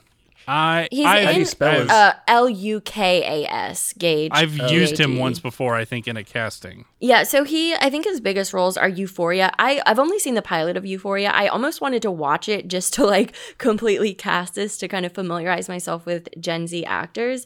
But I know him from an episode of Watch What Happens Live. He also um, kind of gained notoriety. It went viral. He had a Zoom audition with a director, and the director was not muted. And he's like, Look at this shitty apartment this guy has. Like, what a bum, you know? And the guy's like, Well, yeah, that's cast me in this role so that I can get the part. And so it went viral just because the director looked like such a, you know, kind I mean, he looks like Um, a Travis. Yes. And, he does. and he's incredibly charming. He's like my celebrity crush right now. He's just like super, super charming. So I think he would just be fantastic. Dude's got a ton of credits over the last, like, Mm-hmm. even over the last, like, four or five years. Yeah. So He's blowing up. Oh wow, yeah, no kidding. cool. Yeah, I haven't seen him in anything, but he does absolutely have the look, Mm-hmm. and yeah, Yeah, Sounds good. for. All right, Adam. Uh, so I went with uh, an actor who is uh, probably a little bit less known than what you guys, um, but I've seen him in a show called Superstore, and uh, he's kind of comes on late on Superstore, way late because uh, the Sandra's character ends up adopting him, but he has got absolute stoner vibes to me. Um, but he's also just a sweet kid, at least particularly in Superstore, the thing that I've seen him in. Uh, his name is Benjamin Norris. And so that's who I picked. I thought he absolutely could kind of kind of fit the part. I'm going to look him up. Benjamin Norris. So if you look through any kind of like his Oh, photo he, I mean, pics, just looking at him, yes. he's got he's got the the stoner Yeah. vibes. Got got the long hair, that wears the hats and whatnot. I think it, it fits. He's obviously got the look. Yeah. Okay. I didn't. I must have stopped watching Superstore right before he got on. He was in like the last couple seasons. Okay, yeah, then I definitely didn't get. I didn't get to see him. Okay. Just trying to look to see if there's anything else. I mean, kid's been kid's been around. Sure. I mean, if if he if he was Okay. on Superstore and you liked him, he was probably pretty good because I know how much you like Superstore. Yeah, and his vibe was you know not like overt as as charming as Travis, but he was a sweet guy, and he definitely kind of had the stoner vibe. So I think it, it fits. Cool. Uh, all right, Murray, and I'm not gonna lie. Every time, every time you said the word Murray, Adam, I was thinking, I was thinking of the skull from Curse of Monkey Island. Uh huh.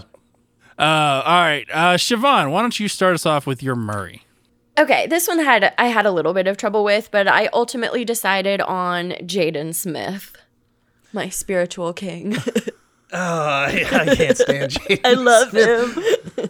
but I mean, he he seems more like a, a male Dion than he does a Murray to me. But maybe he can act. He's well. Maybe Smith. You know what? Of course he can. Siobhan, I think that that's a decent pick because I also Thank went you. with Jaden Smith as my Murray. Outnumbered. Yeah, I am. I mean, you know what? I, I just remember how from some of his douchey tweets and stuff. Maybe he's grown up a bit, and so I won't. I don't want to. Well, I mean, crap if on him if, too much. if if you're acting, that's that, that hopefully can be separate Yeah. from the persona. Completely. Yes, yeah, I hope so as well. So, um, I went with uh, an actor who, I'm not gonna lie, I haven't really seen him in anything, but he's got a look that I think fits um, for my Murray. Um, he is going to be in the newest season of Stranger Things, and so guess what? If you're on that show, that's good enough for me. Uh, I think you're going to be solid. So his name is Myles Truitt. Uh, he was in the New Edition Ooh. story. If you if anybody watched that, uh, a couple other things, but not not a huge amount of stuff. But like I said, Oh, he has to look for sure. If they trust y'all in Stranger Things, then I trust you. Simple as that. Because that show has not let me down.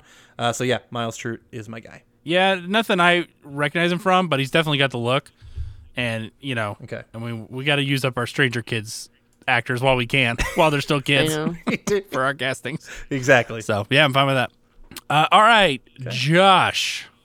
Uh, Adam, let's uh let's go back to you. Sure. Um, so I you kind of it's hard to fit exactly that that Paul Rudd style. Um, you got to be good looking, you got to be charming, you got to be kind of funny, you got to be slight quirky, you know, but you also got to be you know a little bit of wholesome quality to to an extent as well. Um, so I ended up looking around, and then I kind of thought this saw this kid who was in Rocket Man, um, and I liked I liked that movie. He's been in some other stuff that I haven't seen the Red Band Society, some other stuff. Uh, but his name is Charlie Rowe, and so that's who I ended up picking. He's in the right age range. I do, I have did see him in Rocket Man. He was solid in that, and I think he's just got like a he's got a Paul Ruddy. Quality. I think you know a face that you know would just be kind of you know you don't look too terrible, and you're not, you're not like you know don't you don't look douchey to me. So What was his that name again? sense. Uh, Charlie Rowe. Yeah, I don't know him. I'm, I'm looking at and there's not anything in there that I. I mean, he's a good looking kid. Yeah. I could see him Okay. playing someone named Josh, so I'm fine. Well, there you go. What more could you ask? he looks, like, a Josh. Josh. I'm fine with that. Joshy. Uh, all right, I'll go ahead and jump in with my Josh. Uh, I went with an actor who I haven't seen too much of, but he has been on a, f- a few good uh, TV shows. He was on Agents of Shield briefly, um, but he was also on Scandal, and more recently, uh, he's been on Thirteen Reasons Why. Uh, and his name is Dylan Minnette. Uh, okay. He also kind of has a similar look to him. I'll throw in that. Um, how I did see that Oh, yeah. movie "Let Me In," the Chloe Grace Moretz vampire movie. It was a terrible film. the actual, like the original, was much much better, which was in like, is it Polish or something? I can't remember.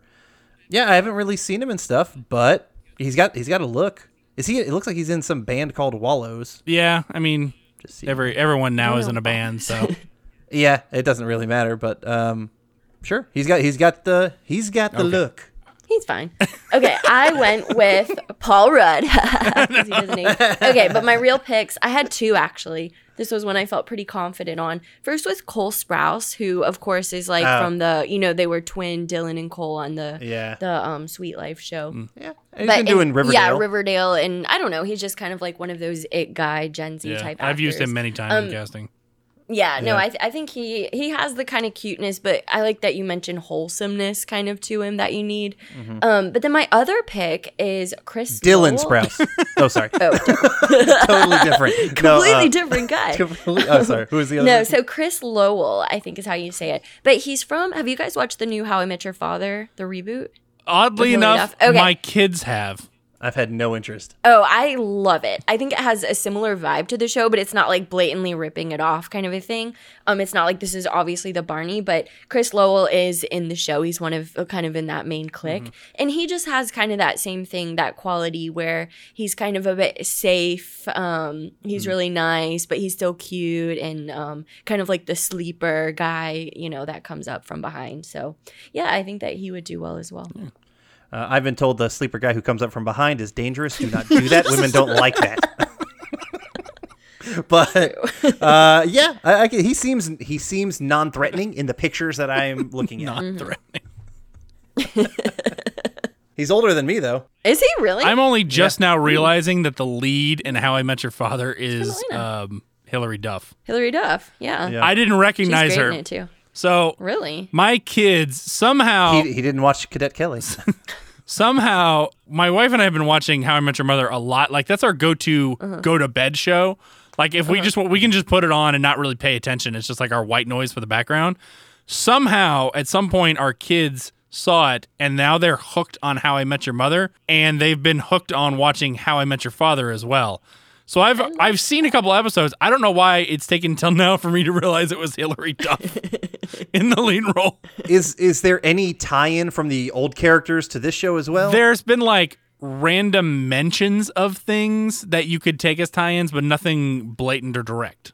Yeah, there. So the the there's kind of like a guys group and a girls group. The guys live in Marshall and Ted's apartment, like you know, clearly the same place. And then actually, so Hilary Duff's character and her her roommate, they live in the mother from How I Met Your Mother's apartment. And then they'll have little Easter eggs kind of to it, like little things Okay. mentioned. But I mean, there's only been um four episodes at this point, so we don't know. It would be cool if you know, like somehow the other characters, Marshall's a judge in a case they, like Ah, you know, yeah, a court cool. case or something like that. yeah, yeah, that'd be cool. All right, we're on to Tai, right? Yeah, that was we're on to everyone's. Tai. We've gotten everyone's Josh. Mm-hmm. Okay, Yes. all right, Tai. I'm gonna start with my Tai. This one I had a little bit of trouble finding, but I think I came away with a good actress. She's a little bit younger than I think I would have wanted for an actress playing this part. I think she's about 16 or 17 right now, which I know is the age of Tai, but I would, I don't know, I think I would have preferred like an 18, 19 year old to, to play this, maybe for legal reasons, who knows. Um, but I really liked watching this actress in a movie that everyone else seems to downplay, but I really enjoyed, which was The Eternals. Uh, I went with uh, Lia McHugh, who plays Sprite in The Eternals. Oh, yeah. I, I mean, I just recently watched Eternals, and I mentioned I was disappointed. Yes. That's what I said. Um, but overall, I didn't think it was the worst MCU film. I just felt like I didn't give a crap about any of the characters. But I will say she, I mean, for being uh, the obvious youngest person on that cast, I thought she did a pretty good job of holding her own. And so, yeah, I, I didn't dislike her at all. So, okay. I'm cool with it. Okay. Uh, all right, Siobhan. Okay, I had a little bit of trouble as well with Tai. I think that you kind of need someone that's able when they get the makeover to be like, you know, glamorous and pretty and stuff, but can kind of downplay like, you know, that isn't just strikingly beautiful. I went with oh, uh, okay. I actually found when I was googling it a BuzzFeed like recast Clueless and we'll tell you your future or whatever it is. so I got some of the names from that. But one was Maud Apatow, which I know is obviously like, you know, um what's his name? Judd Apatow. mm-hmm. Yeah. Is that right? Yeah. no, Yeah. questioning it. Um, but his daughter, she's in Euphoria, as well as another one, Barbie Ferreira, who's also in Euphoria. Um, so yeah, I don't know. I'm not like crazy confident about those picks. I'm going to say props to Judd Apatow for naming his daughter Maud. Yeah, I thought that was like, man, who uses Maud as a Not name since the anymore? I don't know. The old old timey names are kind of Yeah. in. Yeah, you know, I, I can see that. She's not like a striking beauty. You can't have Tai be a striking beauty. Now, granted, um, even Brittany Murphy after this film, or maybe it was before. No, it's after this film. She kind of grew into her own, you know, womanhood and beautiful woman herself. But at this time, you know, she there was there was a, a bit of frump to her. She's got to clean herself up for the woman, but she's not. She can't like she can't ever outshine Cher and Dion, honestly.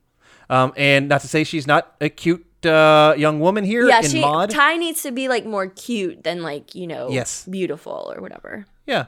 So I'm I'm I'm cool with Maud. Yep, I'm fine. Uh, Adam. All right, I went uh, back to one of my many wells uh, with kind of actors around this age, and just I guess actors in general. I pulled one from this show earlier. It's because I love shows like Blackish and Goldbergs and whatnot, and so this actress uh, is. uh, particularly early on, she was on the earlier seasons of the Goldbergs, and she had a lot of frump to her, but she can absolutely clean herself up as well. And I always liked her in that show, and so I went with Stephanie Katherine Grant. And I think she was funny in the Goldbergs, and she, yeah, absolutely. You, you, if you go back and see any of those shots, she kind of has that frumpy, frizzy hair, very similar to um, uh, Brittany Murphy, but she absolutely cleans up well as well. So I can, I could see the makeover working well for her, and she's, she's a good, solid comedic actress. So I think it would, it would do well. I can see it. Okay. Yeah, I know nothing of this actress, so Okay. uh, I'm just gonna have to take your word on it. She was uh, she was in she was uncredited in Hannah Montana the movie. Whoa. Well, there you go. That's all the credit She you was in the concert scene, so You know, I just had another. um Who's the actress that's in Ozarks? I've never seen Ozarks. Ozarks. She's on Watch What Happens Live tonight. Um, what's her name? Ruth Langmore. Julia Garner. Julia Garner is her name. I think she'd be great too. Okay. I have heard a lot of good things about Ozark. I've just not. Mm-hmm. Yeah, I haven't really anything. seen it. I just know she's in it. Okay. Okay. Oh, she got yeah. She kind of got like a. She's got the wild curly look, hair. yeah. Yeah. but she could definitely clean up. Yeah, she could Definitely. play both roles. yeah, She's a little okay. I like that grittier. choice too. Sure. Uh, all right, Dion. Uh, Siobhan, give us your Dion. I'll go first. Okay, my I'm pretty confident on this Okay. one. I think Ariana Grande would be fantastic in this. She's actually a pretty funny actress. I love her. And Uh-huh. have you guys seen Scream Queens? It's one of the Ryan Murphy. It's it's very campy, kind of more appeals to like you know girls and and gay men type of an audience, but. Mm-hmm.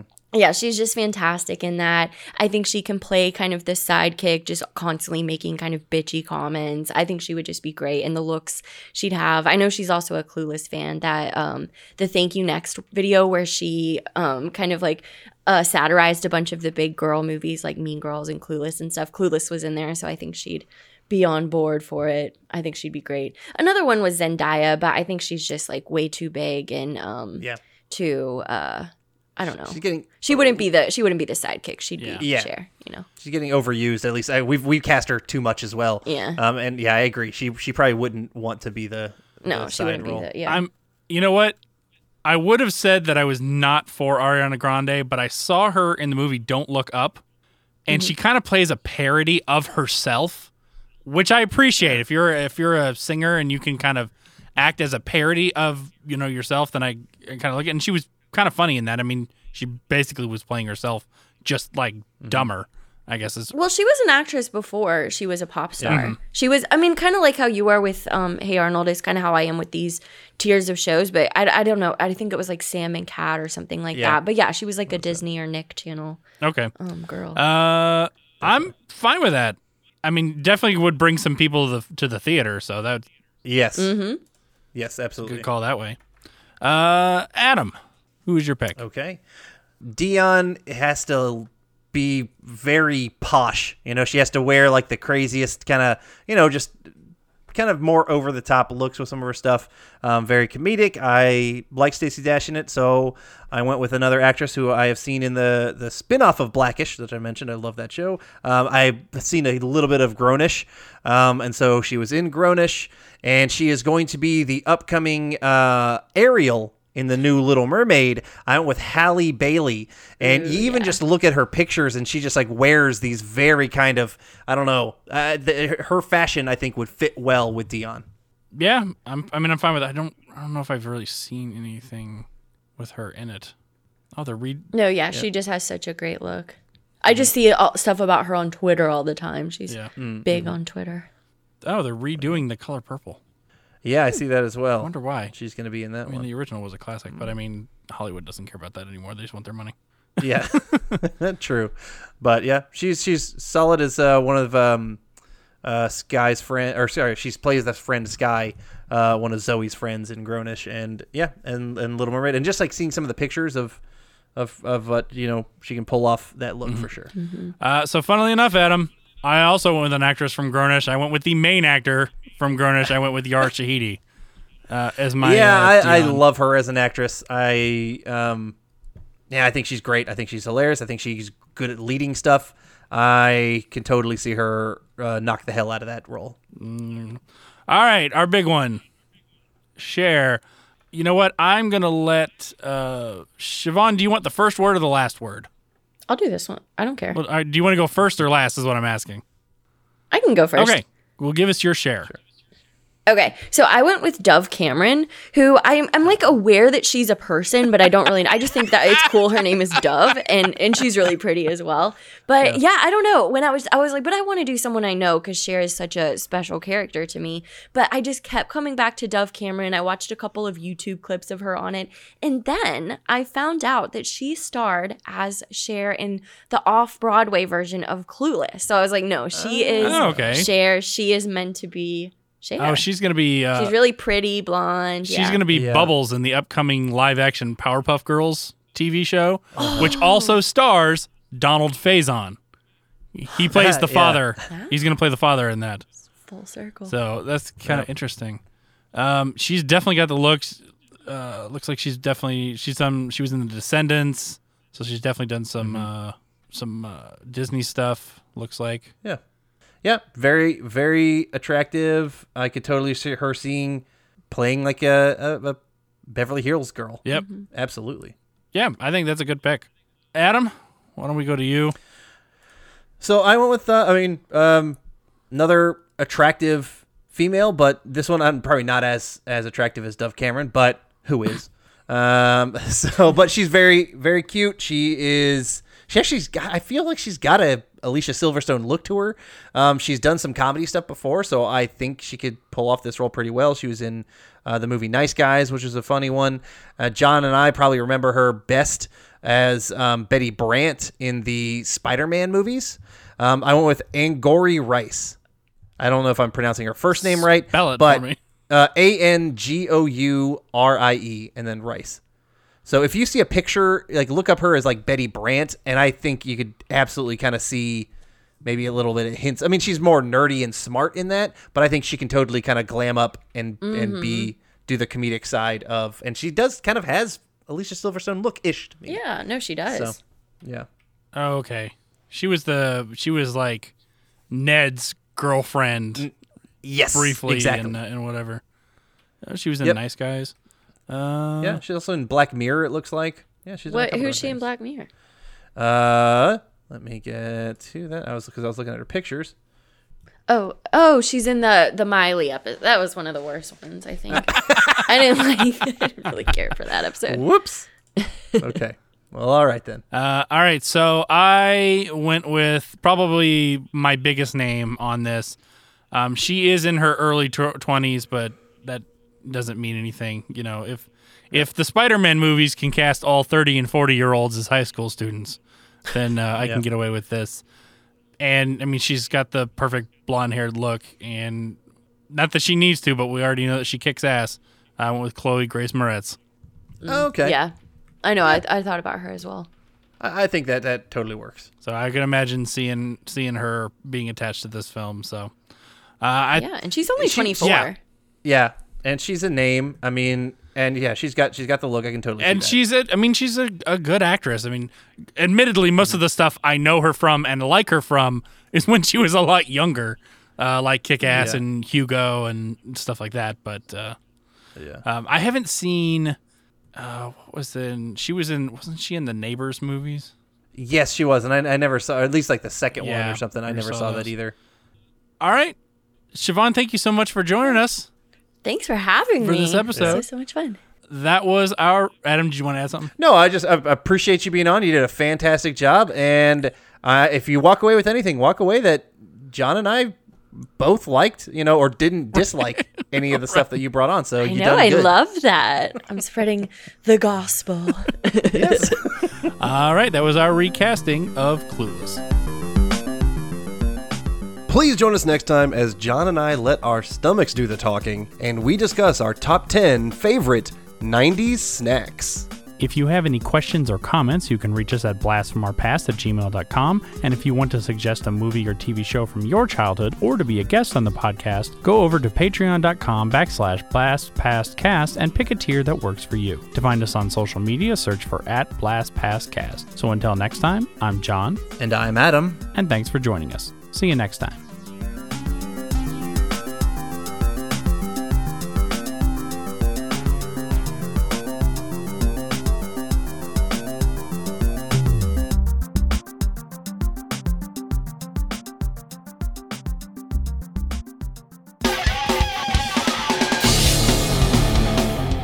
Have you been wondering where's the beef? Well, on our podcast, Throwback Trivia Takedown, you might just find that out, as well as some other things about the 70s, 80s, and 90s. We're a nostalgic based trivia show that pits two challengers head to head in a duel of the decades, with categories ranging from movies, TV, and music to slang, food, and fashion.